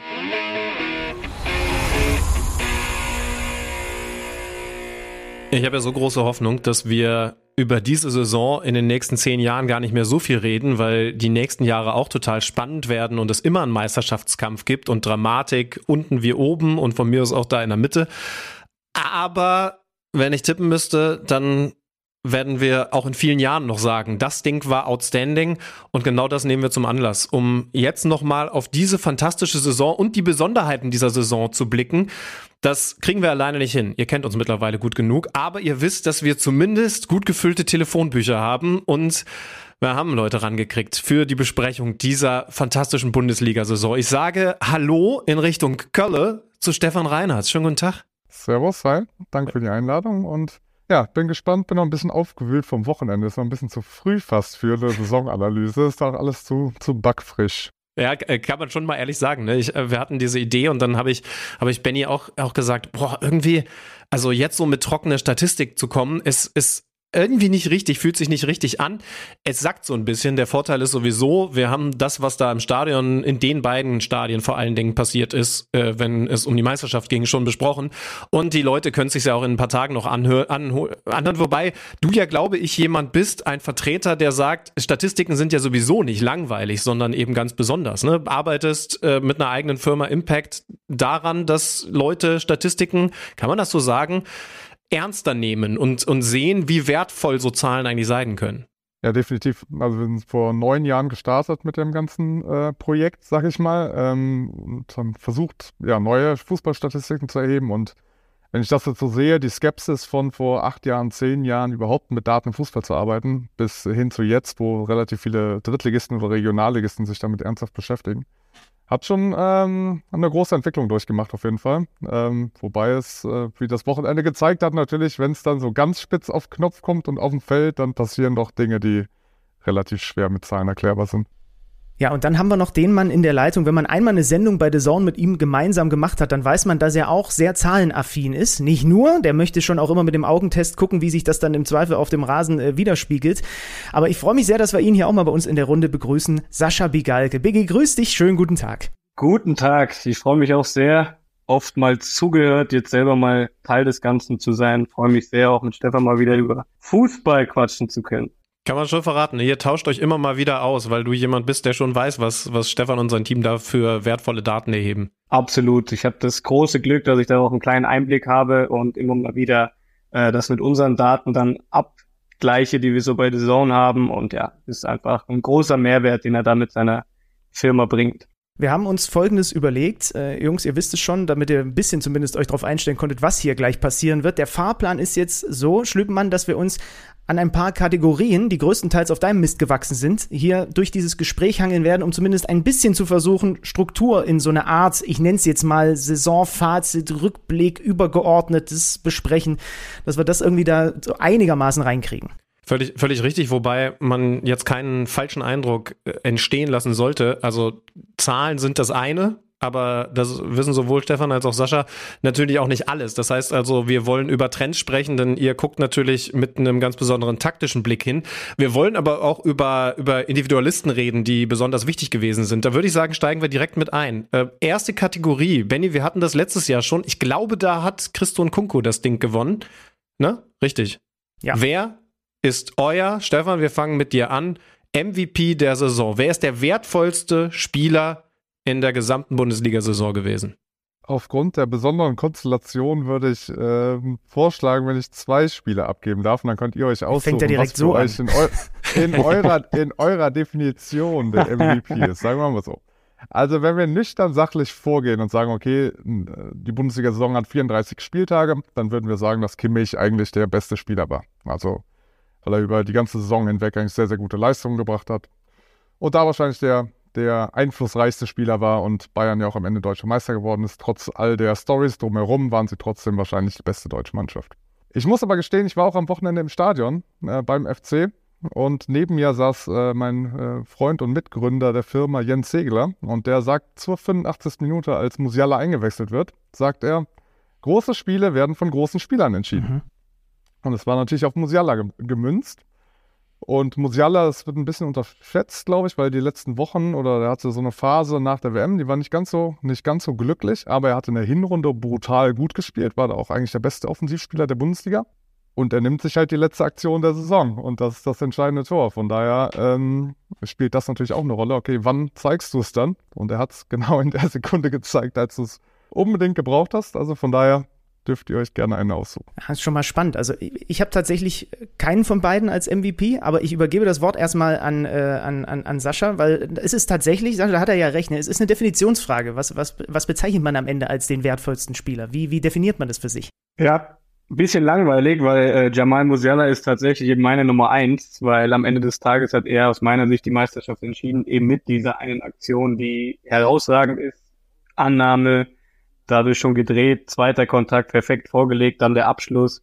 Äh, man darf auch, finde ich, bei dem jungen Mann nicht, nicht äh, außer Acht lassen, dass er auch eine herausragende WM gespielt hat, zumindest von den Leistungen her. Klar, die Zahlen waren nicht so gut, äh, aber deswegen ist er für mich derjenige, der dieses äh, Rennen am Ende entschieden hat. Und äh, Kimmich sicherlich, klar, ist einer, der, der immer vorne weggeht. Äh, Stefan, ich bringe noch mal eine unpopuläre Meinung mit äh, Christian äh, Matthias Ginter, Entschuldige, äh, oh. der, finde ich, eine herausragende Saison in Freiburg gespielt hat. Äh, zusammen mit Mark Flecken dafür verantwortlich und, und dem, dem ganzen Team, dass sie die wenigsten oder am meisten Spiele zu null, glaube ich, äh, absolviert haben, hat jede Minute auf dem Platz gestanden, hat jetzt am Wochenende auch nochmal einen Schuss von Götze mit dem Kopf geklärt, der sonst äh, eingeschlagen wäre. Also das ist für mich ein Spieler, ja, der eine herausragende Saison gespielt hat. Sehr gut. Benny, Sie, haben, Sie beide haben uns Futter gegeben. Finde ich, finde ich mhm. super. Kurze Ergänzung, Musiala. Ähm, ich, finde, ich finde gut, dass ihr, dass ihr nochmal dran erinnert, dass der eben auch sehr gute Phasen hatte. Also wenn er dieses Tor nicht gemacht hätte jetzt, dann hätten wahrscheinlich noch mehr Leute gesagt, aber wie kannst du denn nur? Aber der war nach der Hinrunde, ich habe es vorhin einmal im Gespräch mit Benny schon gesagt, relativ klar weit vorne als derjenige, der für die Bayern ganz viele Spiele aus dem, aus dem Feuer geholt hat. Und, und jetzt hat er diese schwächeren Wochen, um dann im richtigen Moment nicht mit irgendeinem Tor, sondern eben einem Weltklasse-Tor wieder da zu sein. Äh, Benny, willst du erst? Ich, hab, ich kann sagen, ich habe noch einen hier auf dem Zettel, der wurde noch nicht genannt. Ja, habe ich auch. Also mein MVP ist Randall Kolomoani. 15 äh, Tore, 15 Vorlagen, ähm, auch wenn die Frankfurter natürlich in der Liga dann so eine Phase hatten, wo es wirklich zar war wenn sie den nicht gehabt hätten und auch generell, wenn sie den in der Saison nicht gehabt hätten. Ähm, ich habe auch, hab auch tatsächlich dann noch mal kurz sogar über einen Kunku nachgedacht, der ja dann aber ne, auch so viel gefehlt hat und so. Ähm, äh, auch eigentlich, wenn du, also ich würde sogar fast sagen, na, wobei mit Musiala könnte man sich streiten, aber für mich ist, ist ein Kunku eigentlich der beste Spieler, den wir in der Liga haben. So. Ja. Äh, von allen Spielern. So, aber ähm, äh, Kolomuani ist für mich irgendwie so ein No-Brainer gewesen, aber äh, ich sehe schon bei Sascha geht, geht der Finger hoch, bitte. bei Nkunku, äh, überragender Spieler, letztes Jahr auch performt. Äh, seine Zahlen sprechen für sich, aber ich habe mir was Entscheidendes rausgesucht, weshalb er es nicht ist bei mir. Sie haben fünfmal verloren, als er auf dem Platz stand in dieser Saison. Und er hat da keinen einzigen Scorerpunkt äh, ihm ah. gezaubert. Und das sind dann vielleicht die Spieler, wie äh, der Kumpel äh, Hegler gesagt hat, die großen Spieler entscheiden dann auch die großen Spiele. Und da hat mir bei ihm in dieser Saison ein bisschen was gefehlt, gerade in diesen Partien, wo es vielleicht für Leipzig nicht ganz so gut lief. Ich werfe noch einen Namen mit rein, der, der von der Qualität her weit vorne ist. Mit euren Namen glaube ich nicht ganz mithält, aber ich bin gespannt, wie ihr es seht. Der ist sehr auf die Definition, wie wichtig ist ein Spieler für sein Team zugespitzt und das ist Geraldo Becker bei Union Berlin. Mit der Einschränkung, dass dieses System, diese Idee Union Berlin als, als eine Mannschaft, die vielleicht auch gleich bei einer weiteren Kategorie nochmal genannt wird, aber, aber dass diese Idee natürlich nicht nur der tiefe Ball ist, sondern eben auch erstmal oft ein Ball davor, der von so einem wie Behrens und in der ersten Saisonhälfte Jordan verlängert werden muss. Das heißt also, eine Sache, über die wir wahrscheinlich auch noch reden, ein Grund, weshalb ich auch Füllkrug nicht nennen wollte, weil es da eben immer noch einen zweiten daneben gegeben hat, der ja auch eine wichtige Rolle gespielt hat. Aber Geraldo Becker hatte so viele Momente, in denen Union Berlin das Spiel zu seinen Gunsten dreht, dass bis dahin kämpferisch geführt war, diszipliniert geführt gewesen ist und normalerweise 0 zu 0 ausgeht, aber er macht das anders. Er macht dieses Spiel anders. Und das ist ein Einfluss irgendwie für mich nicht zu überschätzen und, und darum habe ich Geraldo Becker auf die Liste gesetzt. Ja.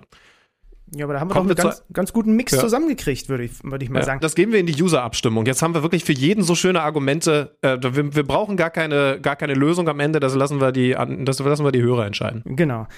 Die nächste Kategorie, die sich Alex Schlüter überlegt hat äh, und einfach nur äh, eiskalt von den US-amerikanischen Sportarten geklaut, aber ich finde sie fantastisch, ist die Kategorie Most Improved Player. Also der Spieler, der sich am meisten verbessert hat, heißt auch, es ist ein Spieler, der vor, vorige Saison schon in der Bundesliga gespielt haben muss, damit er. Ist das so?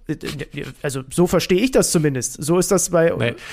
Ja, kann sein. Äh, in der NBA ist es natürlich noch ein bisschen was anderes. Äh, ich hätte jetzt gesagt, er sollte zumindest schon Profifußball gespielt haben. Ja, aber also ich, in meiner Definition, äh, wir hören ja gleich, was die beiden auch, wie sie es verstanden haben, aber ich, ich gebe ja zum Beispiel auch bei der Basketball-Bundesliga immer die Awards mit mein, meine Votings ab und da ist für mich klar, ich nehme einen, der letztes Jahr schon in der Liga war und den nächsten Schritt in dieser Liga gemacht hat, weil dann hast du auch wirklich eine Vergleichbarkeit.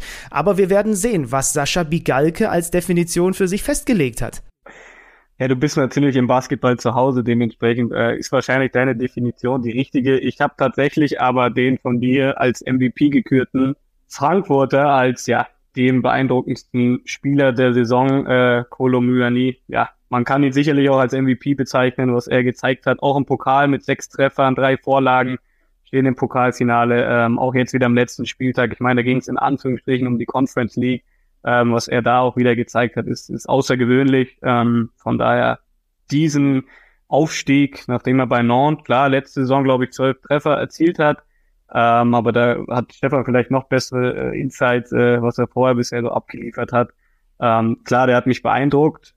So als zweiten noch Frimpong für mich, der in Leverkusen eine unglaubliche Entwicklung genommen hat, jetzt auch sehr, sehr effektiv aufgetreten ist, sowohl selber äh, Abschlüsse genommen hat, Tore erzielt hat, als auch Tore vorbereitet hat. Das sind so beide Spieler von mir. Ich möchte einmal einhaken, weil tatsächlich, Benny, äh, du hast vorher rumgeschickt die Kategorien, also Most Improved Player, die, das, das kleine Sternchen habe ich nicht gesehen, dass das bedeutet, dass er in der Bundesliga gespielt haben muss. Deshalb hatte ich tatsächlich den gleichen Spieler wie Sascha äh, rausgesucht, nämlich Kolomouani. Okay. Ich habe es ich hab's tatsächlich auch in unserem äh, Portal gecheckt, wie Kolomouani letzte Saison performt hat in der Ligue 1. Und da muss man sagen, dass die Bundesliga, Bundesliga erstmal an sich nochmal sogar eine Stufe höher ist von der Qualität als die französische erste Liga. Und er hat da so okay gespielt. Also es war in Ordnung, so, aber ein vernünftiger, durchschnittlicher Ligue 1-Stürmer. Und deshalb spricht das natürlich brutal für ihn, dass er in der besseren Liga jetzt auf einmal ein Top-Level erreicht hat. Und es spricht natürlich auch für Markus Krösche und sein Scouting-Team, dass sie den ausgegraben haben und da geglaubt haben, okay, der schießt jetzt hier durch. Also das spricht auf jeden Fall für ihn. Sag mal ganz kurz, das interessiert mich, wenn du jetzt sagst, die Bundesliga ist, ist besser als die französische erste Liga. Was sind so Zahlen, an denen du das festmachst? Es gibt verschiedene Möglichkeiten, wie man so Ligen gegeneinander raten kann. Ähm, und hauptsächlich bedient man sich erstmal so von, also man braucht Verbindungsspiele zwischen den Wettbewerben. Also wie gut die Bundesliga in sich ist und die Liga in sich, das weiß man, weil es so viele Spiele gibt. Aber wir brauchen Verbindungsspiele aus der Champions League, aus der Euro League, aus der Conference League. Die UEFA ist ja sehr äh, erfind erfinder erfinderisch mittlerweile mit Wettbewerben. Und da gibt es dann zwei Möglichkeiten. Entweder wir nehmen uns das Ergebnis und sagen, okay, Manchester City schlägt Bayern in zwei Spielen 4 zu 1, deshalb ist Manchester City jetzt drei Tore besser. Das funktioniert auch, ist natürlich aber ein bisschen, hat ein bisschen viel Varianz drin. Und das zweite ist, wir nehmen Wettquoten. Also wir gucken uns vorher an, was der Wettmarkt eigentlich gesagt hat, wer Favorit ist, weil die Wettmarktdaten brutal effizient sind. Ja. Und daraus könnten wir jetzt so zwei, oder können wir die Bundesliga mit der Ligue 1 vergleichen und würden sehen, dass die unteren sechs, sieben, acht Mannschaften in der Ligue 1 wahrscheinlich absteigen würden in der Bundesliga. Mhm. Und auch oben in der Spitze, also unsere Teams aus Dortmund, Leipzig und Co. sind dann eben deutlich stärker als Lens, Monaco oder wer mhm. auch alles rumturnt. Also an sich haben wir einfach eine höhere höhere Dichte oben in der Qualität und auch unten sogar. Spannend. Jetzt bin ich gespannt, wenn du hast, Benny. Ich würde mich nicht wundern, wenn wir den gleichen haben. äh, als ich diese Kategorie nur gelesen habe, war für mich sofort klar, wen ich nehmen muss. Und ich habe auch gar nicht noch großartig über andere, vielleicht logischere Kandidaten nachgedacht. Du kennst mich, ich bin so. Dann kommt das einmal aus dem Bauch rausgeschossen und ich habe zumindest für den auch noch ein paar Positivargumente in Form von Zahlen mitgebracht. Für mich ist der Most Improved Player ganz klar Erik Maxim Choupo-Moting. Ähm, im, Im Vergleich okay, zur vergangenen. Hast, hast du auch? Also habe ich nicht, nee, nee. Ja, okay. Im Vergleich zur vergangenen Saison, also da vielleicht nochmal die Zahlen, da stand er am Ende bei, äh, bei neun Toren und hatte vor allem ja überhaupt nicht diesen, diesen Impact. Wie oft haben wir in dieser Saison, als er fit war, und das ist auch ein Punkt, der äh, mit ein Argument von mir ist, äh, haben wir darüber gesprochen, dass er eben nicht nur über seine Abschlussqualität, er steht am Ende bei 17 Pflichtspieltoren, sondern vor allem auch über das Mitspielen. Ne? Das ist ja nicht so ein statischer Neuner, der da vorne parkt und ansonsten, der ist ja unglaublich viel unterwegs, macht Bälle fest, hat auch äh, sicherlich die Zahl, habe ich, jetzt nicht nochmal gecheckt, einen Haufen vorletzte Pässe noch gespielt und so weiter, weil der halt in das Bayern-Spiel so mit eingebunden ist. Und ich habe mal bei äh, diesem Portal FB-Ref, was es gibt, äh, kann man so, so ein bisschen die die Top 5 Ligen Europas, ich habe ja hier nicht diese fancy Zugänge wie Stefan sie hat, deswegen äh, bediene ich mich dort. Äh, da, da, kann man die Top 5 Ligen miteinander vergleichen, die Spieler. Und da gibt es einen Wert, äh, der heißt Tore pro Schuss. Ja, also wie viele Tore macht er statistisch pro Schuss, den er absetzt? Und da hatte ich schon mal während der Saison geguckt, da war er absolute Spitze, also vor Haaland und allen möglichen anderen. Jetzt zum Ende der Saison gibt's noch drei andere, aber eher, ich nenne es jetzt mal, es sind keine Haaland und so weiter äh, Spieler. Ich glaube, Bentancur ist einer und dann noch zwei aus der Ligue 1. Aber da ist er halt absolut top, wenn man diese Ligen, äh, wenn man diese Ligen miteinander vergleicht, zusammen mit drei anderen. Nummer eins, der macht pro Schuss 0,33 Tore. Ja, und das ist halt einfach eine Zahl, die ist absurd. Und wenn du das dann noch zusammenbringst mit, äh, was hat dem Bayern auch gefehlt, als er äh, eben draußen war, ja, mit Rücken- und Knieproblemen, äh, wie war er ins Spiel eingebunden, war das für mich der, wo ich sage, der hat seinen Einfluss auf die Mannschaft, und da habe ich sogar den, die Definition noch enger gefasst, weil er eben bei der gleichen Mannschaft geblieben ist, hat seinen Einfluss auf die Mannschaft so sehr erhöht in dieser Saison, dass der für mich äh, den Award abgreift. Ich habe bei meinem Namen offensichtlich anders gedacht und bin ein bisschen mehr von der Aktualität geprägt, vor allen Dingen von der, von der Rückrunde als du. Ähm, bei, bei Chupomoting ist es ja auch ein bisschen so wie bei Musiala, bei dem man übrigens auch drüber nachdenken könnte, ob der nicht nochmal einen so großen Sprung gemacht hat, dass er auch Most Improved Player ist, ne? Weil ich äh, weiß, er war in der vergangenen Saison schon gut, aber er war noch nicht hier, ich bin übrigens der, der beste Spieler beim besten Verein, ne? Also zumindest, dass man drüber diskutieren kann. Mein äh, Spieler, Most Improved Player Kandidat kommt von Borussia Dortmund und heißt Daniel Mahlen, über den wir eigentlich bis zur Rückrunde gesagt haben, dass er schnell wieder weggehen sollte und ein kompletter Fehlkauf gewesen ist. Und in den letzten Wochen bis zu diesem vermaledeiten aus Borussia-Sicht vermaledeiten 34. Spieltag einer der ganz großen Unterschiedsspieler gewesen ist. Ich weiß, auch Adeyemi ist einer, über den man fast das Gleiche sagen kann, aber dass der Typ auf einmal so selbstbewusst, so, so stark in Dribblings geht, Unterschiede macht, ähm, eins gegen eins Situationen immer positiv löst, das war für mich nicht zu erwarten und ist für mich der größte Leistungsschub, der, der erkennbarste Leistungsschub gewesen. Steht und, bei mir äh, auf Platz, steht bei mir tatsächlich hier als Runner-up äh, nach starker Rückrunde auf Platz Nummer zwei. Stefan, was hast du noch dazu zu fügen? Ja, ich habe mal ein bisschen, bisschen durch unser Portal geklickt, während ihr gesprochen habt. Deshalb möchte ich einem zustimmen und das andere ein bisschen äh, in Frage stellen. Aber das könnte ja, äh, ich möchte jetzt auch nicht unhöflich sein, wenn ich hier schon eingeladen werde. Ja, mach. Aber mal bin ich komplett bei dir, Alex. Also das ist statistisch belegbar. Und Benny, das ist natürlich sehr definitionsabhängig. Dein, äh, da bist du ja Herr der Definition heute. Aber ich habe es mal gerade gecheckt. Der einzige Grund, warum Chupo letztes Jahr anscheinend nicht so viel Einfluss hatte, war, weil er so wenig am Platz stand. Also die Leistung, wenn er auf Platz stand, waren anscheinend genauso gut. Es war halt nur leider, ich glaube, 360 Minuten in der ganzen abgelaufenen Saison. Das ist halt ein bisschen, bisschen wenig gewesen. Aber ansonsten hat er es anscheinend auch sehr gut gemacht. Dann hat er auf jeden Fall sein Auf dem Platz stehen improved. Deshalb, ich weiß nicht, wie viele Sternchen da in deiner Definition noch dran waren. Ja. Äh, ich hätte, ich hätte noch einen Runner-up reinzuwerfen. Ich weiß, der, der gewinnt das Ding nicht, aber Felix Metscher ist einer, der mich in dieser Saison überzeugt hat, äh, obwohl ich vorher immer nur dachte, er ist halt der kleine Bruder von, von dem ganz guten Mittelstürmer, aber äh, mittlerweile bin ich so weit, dass ich ihm auch in der Nationalmannschaft was, was zutraue und zwar wirklich als Leistungsträger, als, als unterstützendes Glied in der Nationalmannschaft. Das äh, habe ich so nicht erwartet. Da könnte man nur das Social Media Game noch mal ein bisschen improven. Aber das ist ein anderes Thema. Das sind also unsere ersten beiden äh, Kategorien äh, MVP und Most Improved Player. Jetzt wollen wir das Ganze in einem etwas größeren Zusammenhang sehen und dafür haben wir uns äh, noch mal ein bisschen äh, Zahlenuntermalung und Unterstützung geholt, die ihr hier, liebe Stammhörer und Stammhörerinnen von KMD, natürlich jede Woche schon kennt. Unser lieber Statistikguru Freddy Tappe hat natürlich mit den Hufen geschart, weil das Erste, was der machen will, wenn so eine Saison durch ist, er will analysieren, was es für eine Saison war und was denn da so die, die Auffälligkeiten gewesen sind. Und selbst wenn wir zu ihm gesagt hätten, Freddy, wir haben heute in dieser Folge keinen Platz, er hätte dafür gesorgt, dass wir Platz machen. Und natürlich haben wir so oder so Platz für ihn. Deswegen jetzt Freddy Tappe mit allem, was zu dieser Saison wichtig ist. Und dann können wir vielleicht daraus auch ein bisschen was für uns ableiten.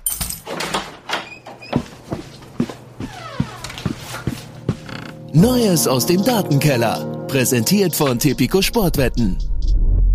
Wir wollen heute auf die Bundesliga-Saison 2022-23 schauen und analysieren, was in dieser Saison statistisch gesehen besonders auffällig war und wo die Bundesliga im Vergleich zu den anderen europäischen Top-Ligen steht. Im Schnitt fielen 3,17 Tore pro Spiel in der Bundesliga. Keine andere Top-5-Liga kommt auf einen Torschnitt von über drei.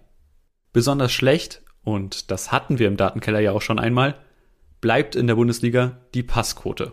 Im Schnitt erreichen nur 78 Prozent aller Pässe den Mitspieler. Das ist klarer Tiefstwert in den Top 5 Ligen. Die schlechte Passquote ist aber auch gar kein Wunder, wenn man sich mal die Art der Pässe in der Bundesliga anschaut. Im Vergleich mit den Top 5 Ligen werden in der Bundesliga mit weitem Abstand die wenigsten kurzen Pässe gespielt. Die klare Nummer 1 hingegen ist die Bundesliga bei den gespielten langen Pässen. Nummer eins ist die Bundesliga auch bei den geführten Zweikämpfen und Luftduellen.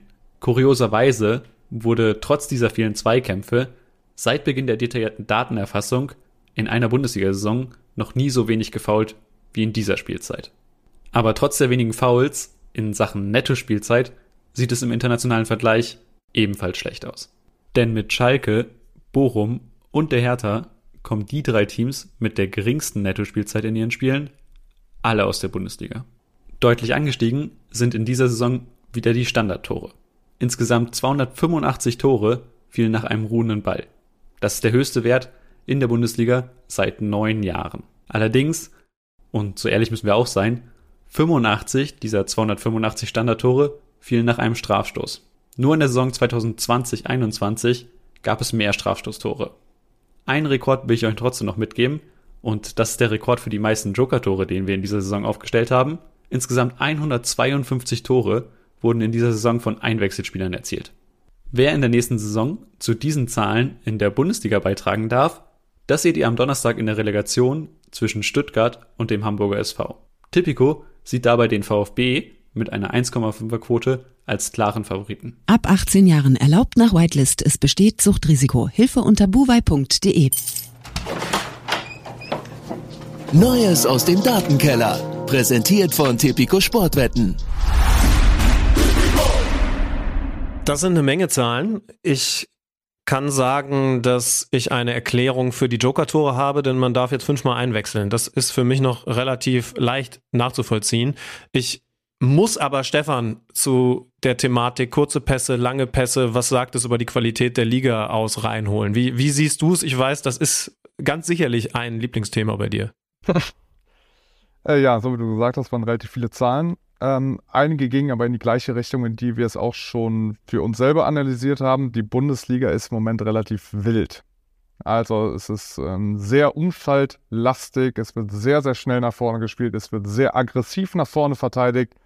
Es ist ein Hin und Her und das hat man ja auch sogar bei den beiden Top-Mannschaften dieses Jahr gesehen, dass selbst unsere besten beiden Mannschaften ihre Spiele häufig nicht im Griff hatten, sondern es eigentlich immer hoch und runter ging. Und äh, das wurde jetzt von vielen Zahlen, glaube ich, bestätigt. Also auch, dass viele Tore fallen, viele Zweikämpfe, geringe Passquote. Das, das sind ja alles Merkmale davon.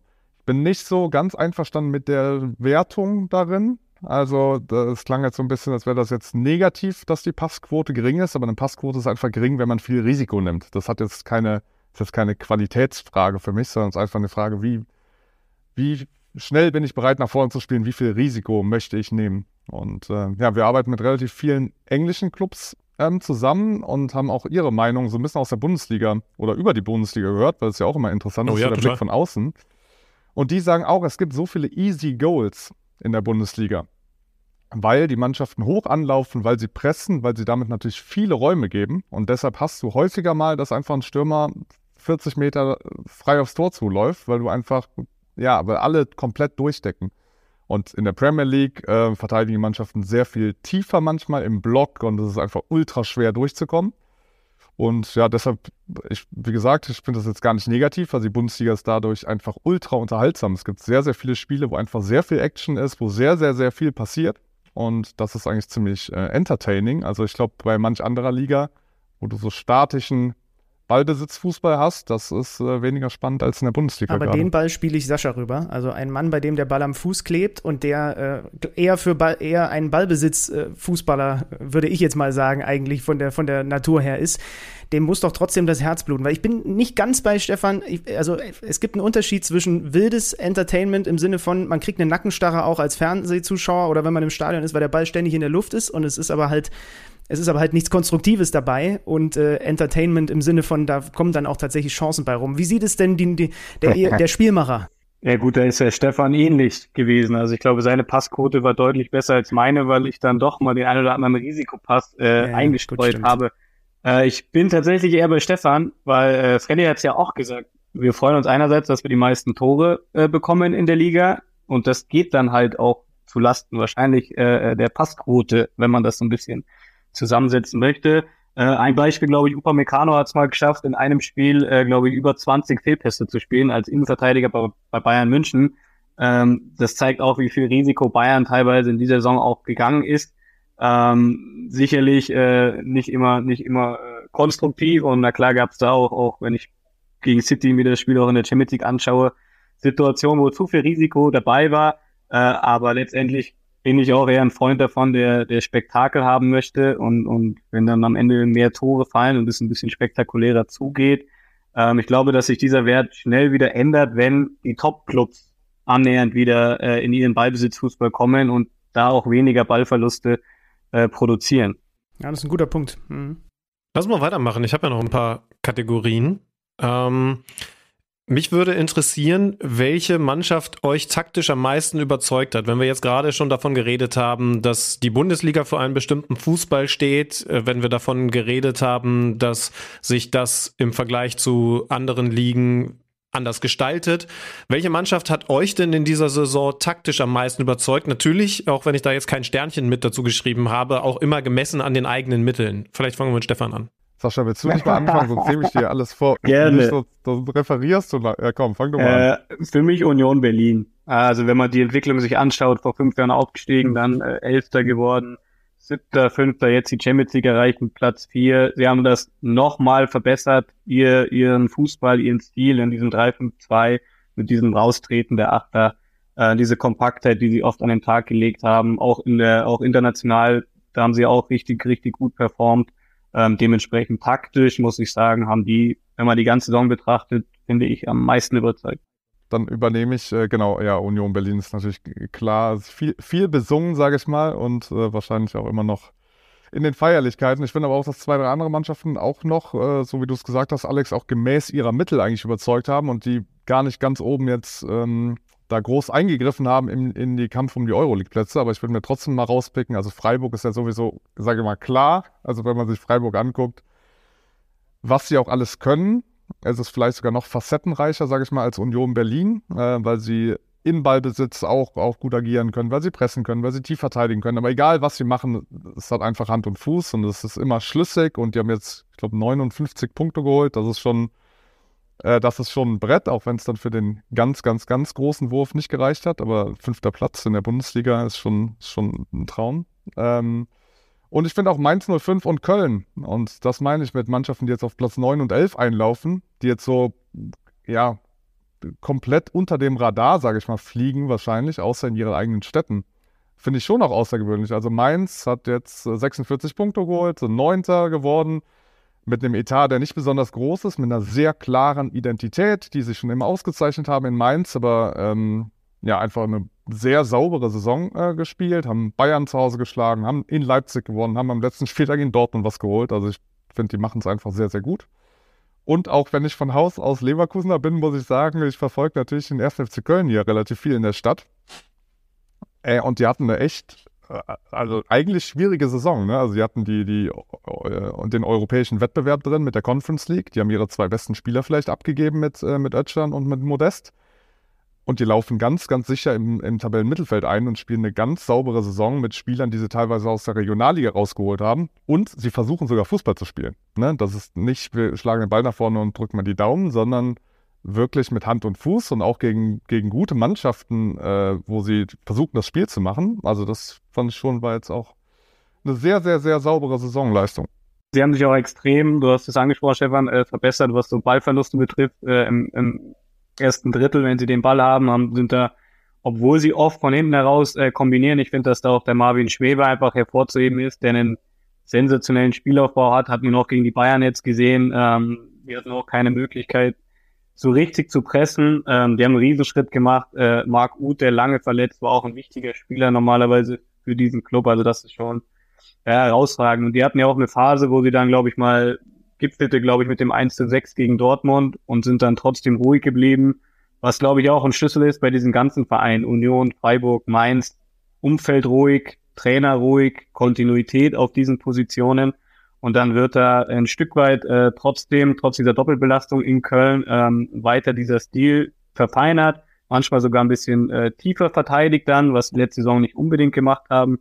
Also auch dort haben sie dann angepasst.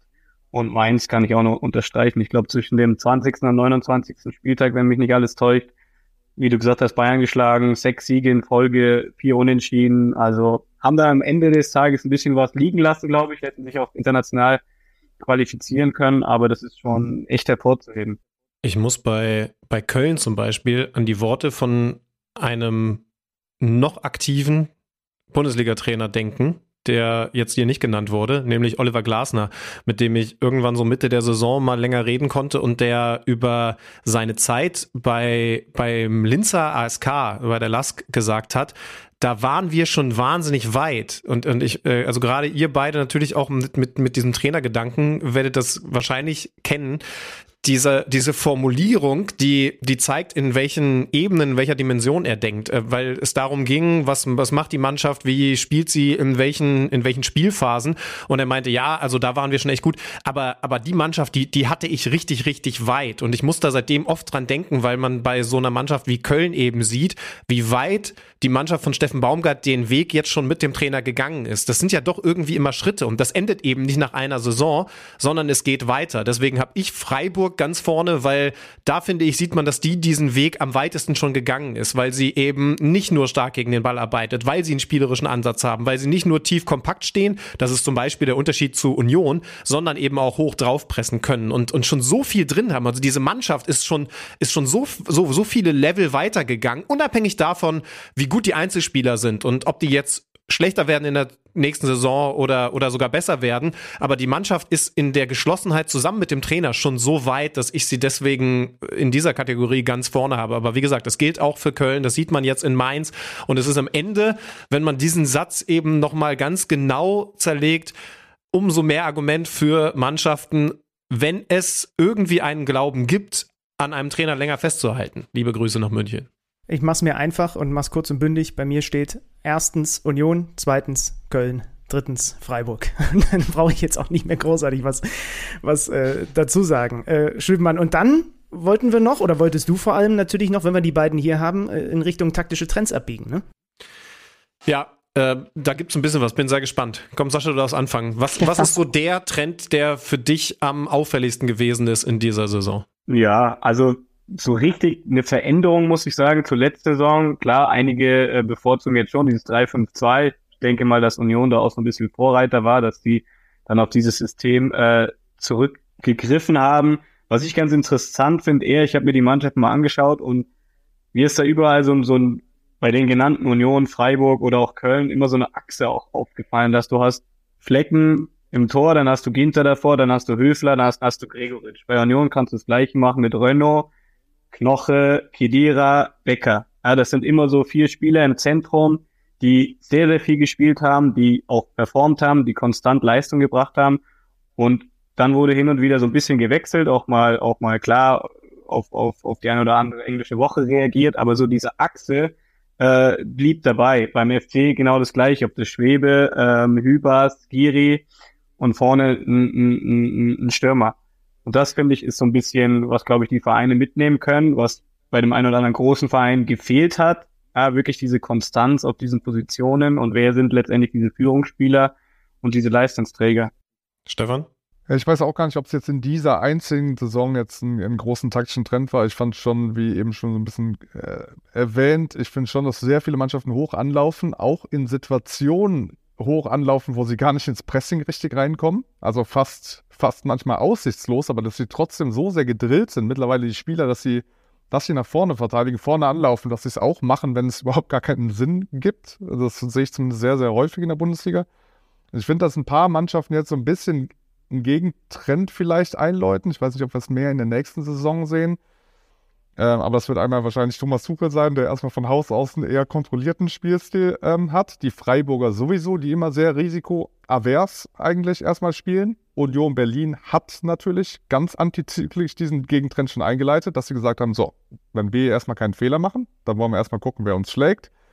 Und ich weiß nicht, ob da nicht mehr Mannschaften draufspringen, weil ich glaube, dieser ganze Pressing und alles, alles, das vertikal schnell nach vorne gespielt wird, ich glaube, dass das noch ein ganz, ganz langer Trend ist, der so vor acht bis zehn Jahren eingesetzt hat mit Jürgen Klopp und RB vor allem, weil die das beide sehr gepusht haben, auch sehr, sehr erfolgreich waren und unfassbar viele Leute, Nachahmer ist jetzt zu negativ ausgedrückt, aber viele, die draufgesprungen sind. Und ich glaube, dass wir das jetzt noch in den letzten Zyklen sehen und ich glaube, dass es aber jetzt so nach und nach wieder so ein paar Gegentrends gibt, wo man merkt so, mh, hm, okay, also wenn wir verteidigen oder wenn wir mal ein bisschen ruhiger spielen oder kontrollierter, dann kann man auch in der Bundesliga gewinnen. Es ist nicht nur dieser eine, es ist nicht nur dieser eine Weg. Und deshalb jetzt gerade ist es noch ein bisschen verfranst in der Bundesliga.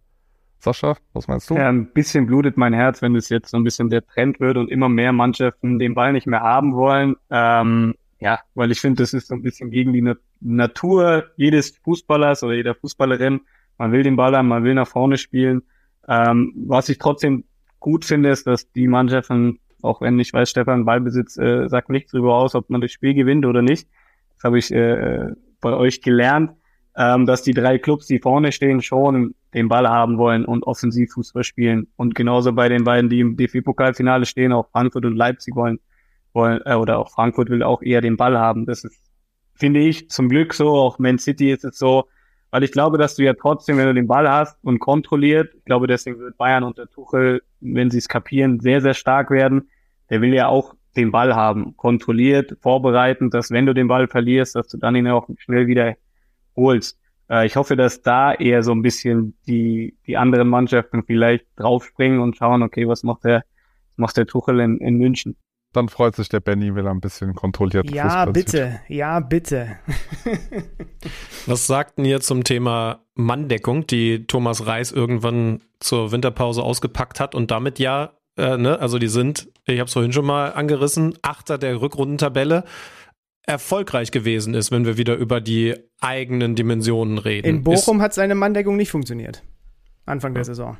Stimmt, aber, aber könntet ihr euch vorstellen, dass das mehr, mehr ich nenne, nehme jetzt das Wort Nachahmer findet oder ist das eine völlige Ausnahme gewesen? Also wenn ich auch da Mühe ausholen darf, also ich finde seit dem Weltmeistertitel 2014 in Deutschland, dass Fußballästhetik und Spielphilosophie und Spielidee einen unfassbaren Stellenwert bekommen haben. Also die Art und Weise, dass man sich darüber definiert, wie man Fußball spielen möchte das ist auch gut und das ist auch richtig und das ist auch, das ist auch total schön. Aber das Zweite ist genau das, okay, was gewinnt eigentlich Fußballspiele? Und deshalb wird es hundertprozentig immer diese, äh, diese Taktiken geben. Und ich habe ähm, das Euroleague-Halbfinale von Bayer Leverkusen gegen AS Rom äh, leider verfolgt im, im Stadion. und es war, ja, es war für mich selber auch wirklich nochmal, obwohl ich so viel Fußball gucke und trotzdem war es nochmal ein Erlebnis für mich selber, wo ich dachte, ach krass, ja, so kann man ja auch ein Spiel gewinnen. Man kann auch 98 Minuten auf Zeit spielen. Man kann man kann Leute, wie man Zeit gewinnen kann. Also was die an Repertoire hatten, um dieses Spiel auf einer, auf einer mentalen, psychologischen Ebene zu gewinnen oder über welche Mittel auch immer. Jetzt kann man sagen, ja gut, aber das ist nicht der Fußball, den wir sehen wollen oder das ist nicht der Fußball, wie wir uns definieren. Aber es gibt so viele andere Mittel, ein Fußballspiel zu gewinnen und ich finde, dass das so in der deutschen Medienlandschaft, Berichterstattung, Ausbildung, DFB, dass das so, als ob das gar keine Rolle mehr spielen würde. Und gerade wenn es um, um den heißen Brei geht und um K.O.-Spiele und um EADs und WMs, why not? Ne? Also es geht am Ende schon darum, äh, Spiele zu gewinnen. Ja, und am Ende ist ja oft dann auch individuelle Qualität. Ich meine, wenn ihr Brighton gegen City gesehen habt, äh, Brighton, glaube ich, eröffnet über den Torwart, City presst über das ganze Spiel, dann ist es zwar mal eine super Eröffnung des Torwarts, aber am Ende des Tages schießt halt einer aus 25 Metern den Ball in den Winkel. Also es sind ja dann oft diese individuellen Geschichten, die dann doch die Spiele entscheiden. Deswegen, ja, ich bin auch ein Freund davon, dass du na klar Prinzipien hast und dass du gewisse Sachen vorgeben kannst, aber am Ende des Tages sind es die Spieler, äh, auch das ist ein Satz von Thomas Tuchel, Players Game, die entscheiden letztendlich dann diese, diese Situationen und Mourinho hast du jetzt ange, angesprochen. Ich meine, der hat jedes Endspiel gewonnen. Von daher ist seine Mannschaft dadurch schon der große Favorit, auch im Europa League-Finale, finde ich. Weil der Kerl einfach weiß, wie man gewinnt. Und wir reden über Bundesliga, über Leistungssport und ähm, auch jetzt in der Relegation, da wird es nicht darum gehen, ob jetzt einer den anderen auscoacht, sondern da geht es um diese Sachen. Wer ist in der richtigen Situation ein Stück weit clever und wer entscheidet dann so ein 1 gegen 1 Duell letztendlich für sich. Ich habe noch einen fortgeführten Trend, der ist jetzt auch nicht völlig neu aufgetaucht, aber doch sehr deutlich geworden in diesem Jahr. Und das ist dieses Zwei-Stürmer-Modell mit einem Zielspieler und einem, der die Tiefe findet. Also sehr geprägt, aber eben nicht in diesem Jahr erfunden von Union Berlin. Viel in der zweiten Saisonhälfte mit Behrens als wahnsinnig kopfballstarken, robusten Spieler und dann Becker, der, der da hinten die Tiefe beläuft. Natürlich auch nicht als einziger, aber eben als Hauptfokusspieler. Äh, wir haben es bei Wolfsburg gesehen. Da fand ich es ehrlich gesagt Bremen. überraschend, dass die das sehr viel so gemacht haben mit Wind immer wieder als ich lasse mich in den Zwischenraum fallen und dahinter dann am Ende oft Wimmer, du sagst es, der, der die Tiefe sucht. Mamusch hatte da auch eine Phase, in der er den Job hatte. Das gibt es aber eben, wir haben bei Gregoritsch Freiburg ja sogar mit ihm selber drüber sprechen können, zumindest in Adaption so ein bisschen. Betty, glaubst du, dass das eine Sache ist, die jetzt der einmalige Trend ist oder sogar ein Modell ist, das wir noch mehr erleben werden? Wird, wird Bayern zum Beispiel einfach den Kader dahin bauen? Naja, also die Frage ist halt, du brauchst ja die Spielertypen dafür. Ne? Also du kannst es halt nur spielen, wenn du auch einen hast, der mit entsprechendem Timing und so weiter oder und, und auch einer gewissen Art und Weise und Robustheit entweder Bälle festmacht oder Bälle verlängert oder was auch immer und jemanden, der auch das Gespür dafür hat und das Timing, wann er dann da vorne reingeht. Ne? Also äh, ich finde es geil. Ich liebe, ich liebe Sturm-Duos. Ja? ja. So, damit bin ich aufgewachsen mit den Elbers und Jankers und wie und äh, Aitons und Pizarros oder Klasnitschs und wie sie alle hießen. Ja? Äh, Fände ich fantastisch, ist aber glaube ich eine Frage des Verfügbarkeits verfügbaren Personals. Aber ja, sogar, äh, Stefan, interessant, wenn ich jetzt drüber nachdenke, dass es, ich habe ein paar Beispiele aufgezählt, von den beiden absoluten Top-Mannschaften, über die wir heute schon viel geredet haben, dann doch keine Mannschaft gibt, die das so macht. Ist es, ist es im absoluten Spitzenfußball doch eher, dass wir haben vorne einen Neuner, da werden die Bayern jetzt dann auf dem Transfermarkt sehr umtriebig sein und Flügelspieler, die da eins gegen eins Situationen kreieren? Oder kannst du dir vorstellen, dass es selbst auf dem Niveau in diese Richtung laufen wird? Also so wie ich Benny heute verstanden habe, möchte er ja äh, ansehnlichen Flachpassfußball sehen mit zwei Stürmern vorne. Das, das ist nämlich ein bisschen schwierig. Also wenn man zehn Spieler nur aufstellen darf, weil einer, einer sonst fehlt im, im Ballbesitz. Von daher ist es allein deshalb ein bisschen äh, schwieriger und wahrscheinlich auch deshalb wird es weniger gelebt von Topmannschaften, weil sie einfach äh, das Mittelfeld überladen wollen, mehr Ballbesitz haben wollen und dann ist es ein bisschen schwierig wenn du zwei vorne hast, die, die darauf warten, den Ball zu bekommen. Ähm, plus das zweite, der Mittelstürmermarkt ist ja auch nicht ganz so äh, einfach, glaube ich, auf dem Transfermarkt. Von daher als Top-Mannschaft, ähm, wenn du dann noch zwei Mittelstürmer brauchst, die äh, auf Top-Niveau spielen, ist natürlich auch schwierig. Und am Ende willst du ja einfach zehn Spieler mit einer hohen Qualität auf dem Feld haben. Und da ist es anscheinend so, dass ähm, du mehr Außenbahnspieler, mehr offensive Mittelfeldspieler, mehr zentrale Mittelfeldspieler findest. Von daher glaube ich jetzt nicht daran, dass sich das groß umkehren wird, dass Pep Guardiola morgen aufsteht und denkt, zwei Mittelstürmer wäre auch gut. Er hätte das, zwei, ne? Ja, er, er könnte es sogar machen aktuell. Ja. ja. Champions League Obwohl das natürlich auch, auch, auch, andere Typen sind, muss man ja auch so sagen. Also Alvarez und Haaland, ja, ich glaube, die können sogar beide zusammen spielen, klar. Äh, ich könnte mir auch vorstellen, da beginnt langer Ball auf, auf Schlüter und Sander geht da hinten in die Tiefe. Also auch das halte ich für möglich. Äh, ich glaube, ihr würdet auch äh, wunderbar euch, euch ergänzen. Äh, ich kann es mir auch bei den, bei den Top-Clubs, glaube ich, muss man ja auch sagen, da, wenn du einen Neuner hast auf dem Top-Niveau, dann bist du froh. Ähm, und dahinter hast du halt eher diese Achter, ob es jetzt ein Gündogan ist, der, der auch oft dann in die Tiefe geht, oder ob es Spieler sind, wie die Bräune. Äh, das sind halt dann eher die Spieler, die aus Mittelfeld oder Goretzka bei Bayern, die dann nachrücken und die dann quasi in der ein oder anderen Situation oder wenn die Außenbahnspieler durch sind, dann ja eher so einen zweiten oder dritten Stürmer dann geben. Auf dem Platz würden wir uns vielleicht gut ergänzen. Im Podcast stehen wir uns viel auf den Füßen. Verbal, ja. Dafür, dafür spiele ich dir jetzt noch einmal den Ball rüber, über kurze Distanz. So mit dem Kopf einfach nur so über den Scheitel rutschen lassen. Das war immer mein Go-To-Move. Tatsächlich könnte ich diese Rolle ganz gut ausfüllen. In dieser tollen Saison, die wir jetzt heute ausführlich besprochen haben, mehr als ausführlich, die uns so viel Spaß gemacht hat. Was war, lieber Benny Zander, dein Highlight-Spiel, wenn du eines rauspicken musst, dass du dir jetzt über die Sommerpause noch ansuch, äh, anschauen darfst, regelmäßig, aber leider ist auf dieser großen VHS-Kassette nur Platz für ein Spiel. Welches Spiel dieser 34 Spieltage wäre es? Ich habe das genommen, was mir sofort in den Kopf kam, weil ich glaube, das ist ein guter Indikator dafür, dass sie sich auch wirklich eingeprägt hat und habe dann nochmal drüber nachgedacht und kein, kein, kein anderes ist mir mehr gekommen, was es dann jetzt noch äh, äh ersetzt hat weil es so viele Komponenten miteinander vereinbart hat. Das war das äh, Hinrundenspiel zwischen Dortmund und den Bayern. Das 2-2, was Modest am Ende äh, hinten raus entscheidet, weil es irgendwie alle Komponenten hatte. Ähm, dadurch, dass es auch noch so mit Be Bedeutung aufge, aufgepeppt ist, weil es halt auch noch ne, dieser, dieser Klassiker ist zwischen diesen beiden Teams und dann wie es auch gelaufen ist und dass Bayern diese Führung verspielt und äh, dann hinten raus diese Explosion mit Modest und so. Das ist das Spiel, was ich wirklich am krassesten in, auf meine Festplatte gebrannt hat und deswegen äh, habe ich, würde ich sagen, das war für mich im Bundesliga-Kontext das Spiel der Saison.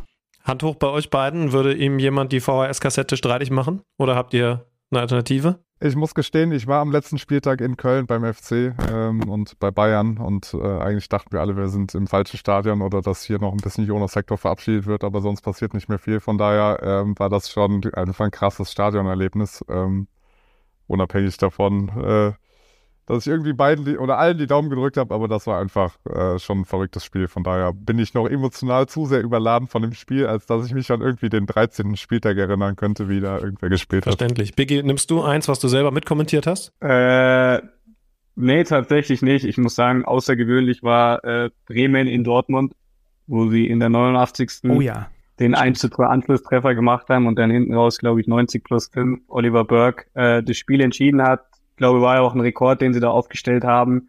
Sicherlich auch so ein Spiel, wo Dortmund die ein oder anderen Punkte hat liegen lassen. Ähm, aber Benny noch zu dir. Ich glaube, weshalb du dich für dieses Spiel ausgewählt hast, muss ja auch an Oli Kahn liegen und seine Reaktion äh, auf den ja. auf den Ausgleichstreffer. Also, ich kann eure beiden äh, äh, Spiele, die ihr ausgewählt habt, absolut nachvollziehen. Ja, stimmt. Vielleicht, vielleicht der Moment der Saison. Das haben wir jetzt gar nicht als Kategorie. Ich könnte, was den Moment angeht, in meinem Spiel der Saison vielleicht noch halb dagegenhalten. Das war nämlich die Heldengrätsche von Matriciani beim Derby gegen Borussia Dortmund oh, am oh, ja. 24. Spieltag. 2 zu 2, weil das auch so ein Spiel gewesen ist, das alles drin hatte. Es war ja ausgerechnet das 100. Revier-Derby.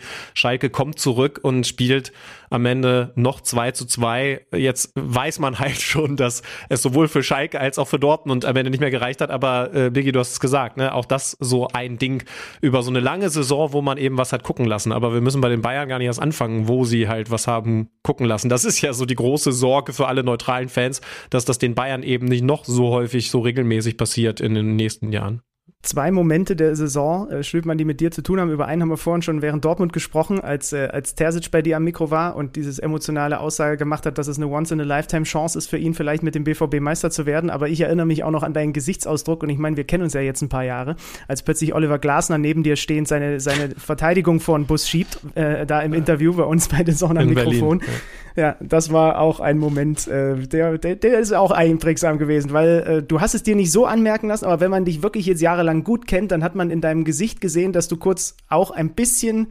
verunsichert warst, was hier gerade passiert.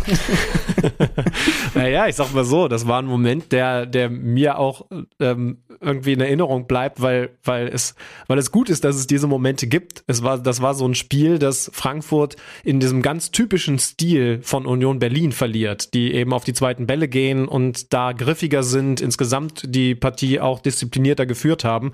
Und das hat ihn dann offensichtlich so geärgert, dass er nicht die klassischen Antworten gegeben hat, wie ja, ein bisschen Pech, da sind es dann ein, zwei Aktionen, die so ein Spiel entscheiden, sondern genau das hat ihn so aufgeregt, dass er so deutlich geworden ist und eben auch in der Kritik so klar gewesen ist. Und jetzt wissen wir ja auch, ne, wir, wir sprechen retrospektiv, das war der Stein, der dann vieles, vieles ins Rollen gebracht hat, was, was dann eben jetzt am Ende auch bedeutet, dass Oliver Glasner nicht mehr Trainer bei Eintracht Frankfurt sein wird. Also da wird sich auch in der Sommerpause viel tun, während Benny das Bayern-Dortmund-Spiel rauf und runter schauen wird. Männer, vielen Dank. Ähm, es sei denn, ihr habt noch irgendwie was. Ansonsten verabschiede ich euch in die Sommerpause. Ich kann mich nur bedanken, hat Spaß gemacht. Danke auch. Macht's gut. Vielen Dank für die Einladung. Immer wieder Wir sehen gerne. Und hören uns. Danke für eure Zeit und ähm, wann immer ihr neueste Trends, Entwicklungen und so weiter habt, schickt sie Alex Schlüter, der schreibt sie sich in sein kleines pinkes Notizbuch. Ja, de definitiv. Und äh, wir haben noch nicht Sommerpause. Das kann ich schon mal mitteilen. Wir werden in der nächsten Woche noch richtig hart arbeiten. Äh, es gibt Pläne, dass es eventuell auch noch ein bisschen wilder wird, passend zu der Bundesliga, wie sie halt im Moment so ist. Ähm, es gibt ja da noch Relegation. Es gibt noch das Pokalfinale, aber vor allen Dingen das, was dann hier am Montagabend in Hamburg passieren wird, das werden wir sehr intensiv verfolgen. Der HSV mit der nächsten Chance, dieses Mal also gegen den VfB Stuttgart. Die Wettquoten haben wir von Freddy Tappe schon gehört. Und wie es ausgeht, das werden wir ganz genau am kommenden Montag analysieren. Für den Moment danke fürs Zuhören. Danke nochmal an Stefan und Sascha und auch an den Mann, der hinter mir die Räume sucht, an Benny Zander. Macht's gut. Liebe Grüße, tschüss zusammen und bis kommenden Montag. Ciao, ciao. Kicker meets the Zone, der Fußball-Podcast. Präsentiert von Tipico Sportwetten mit Alex Schlüter und Benny Zander.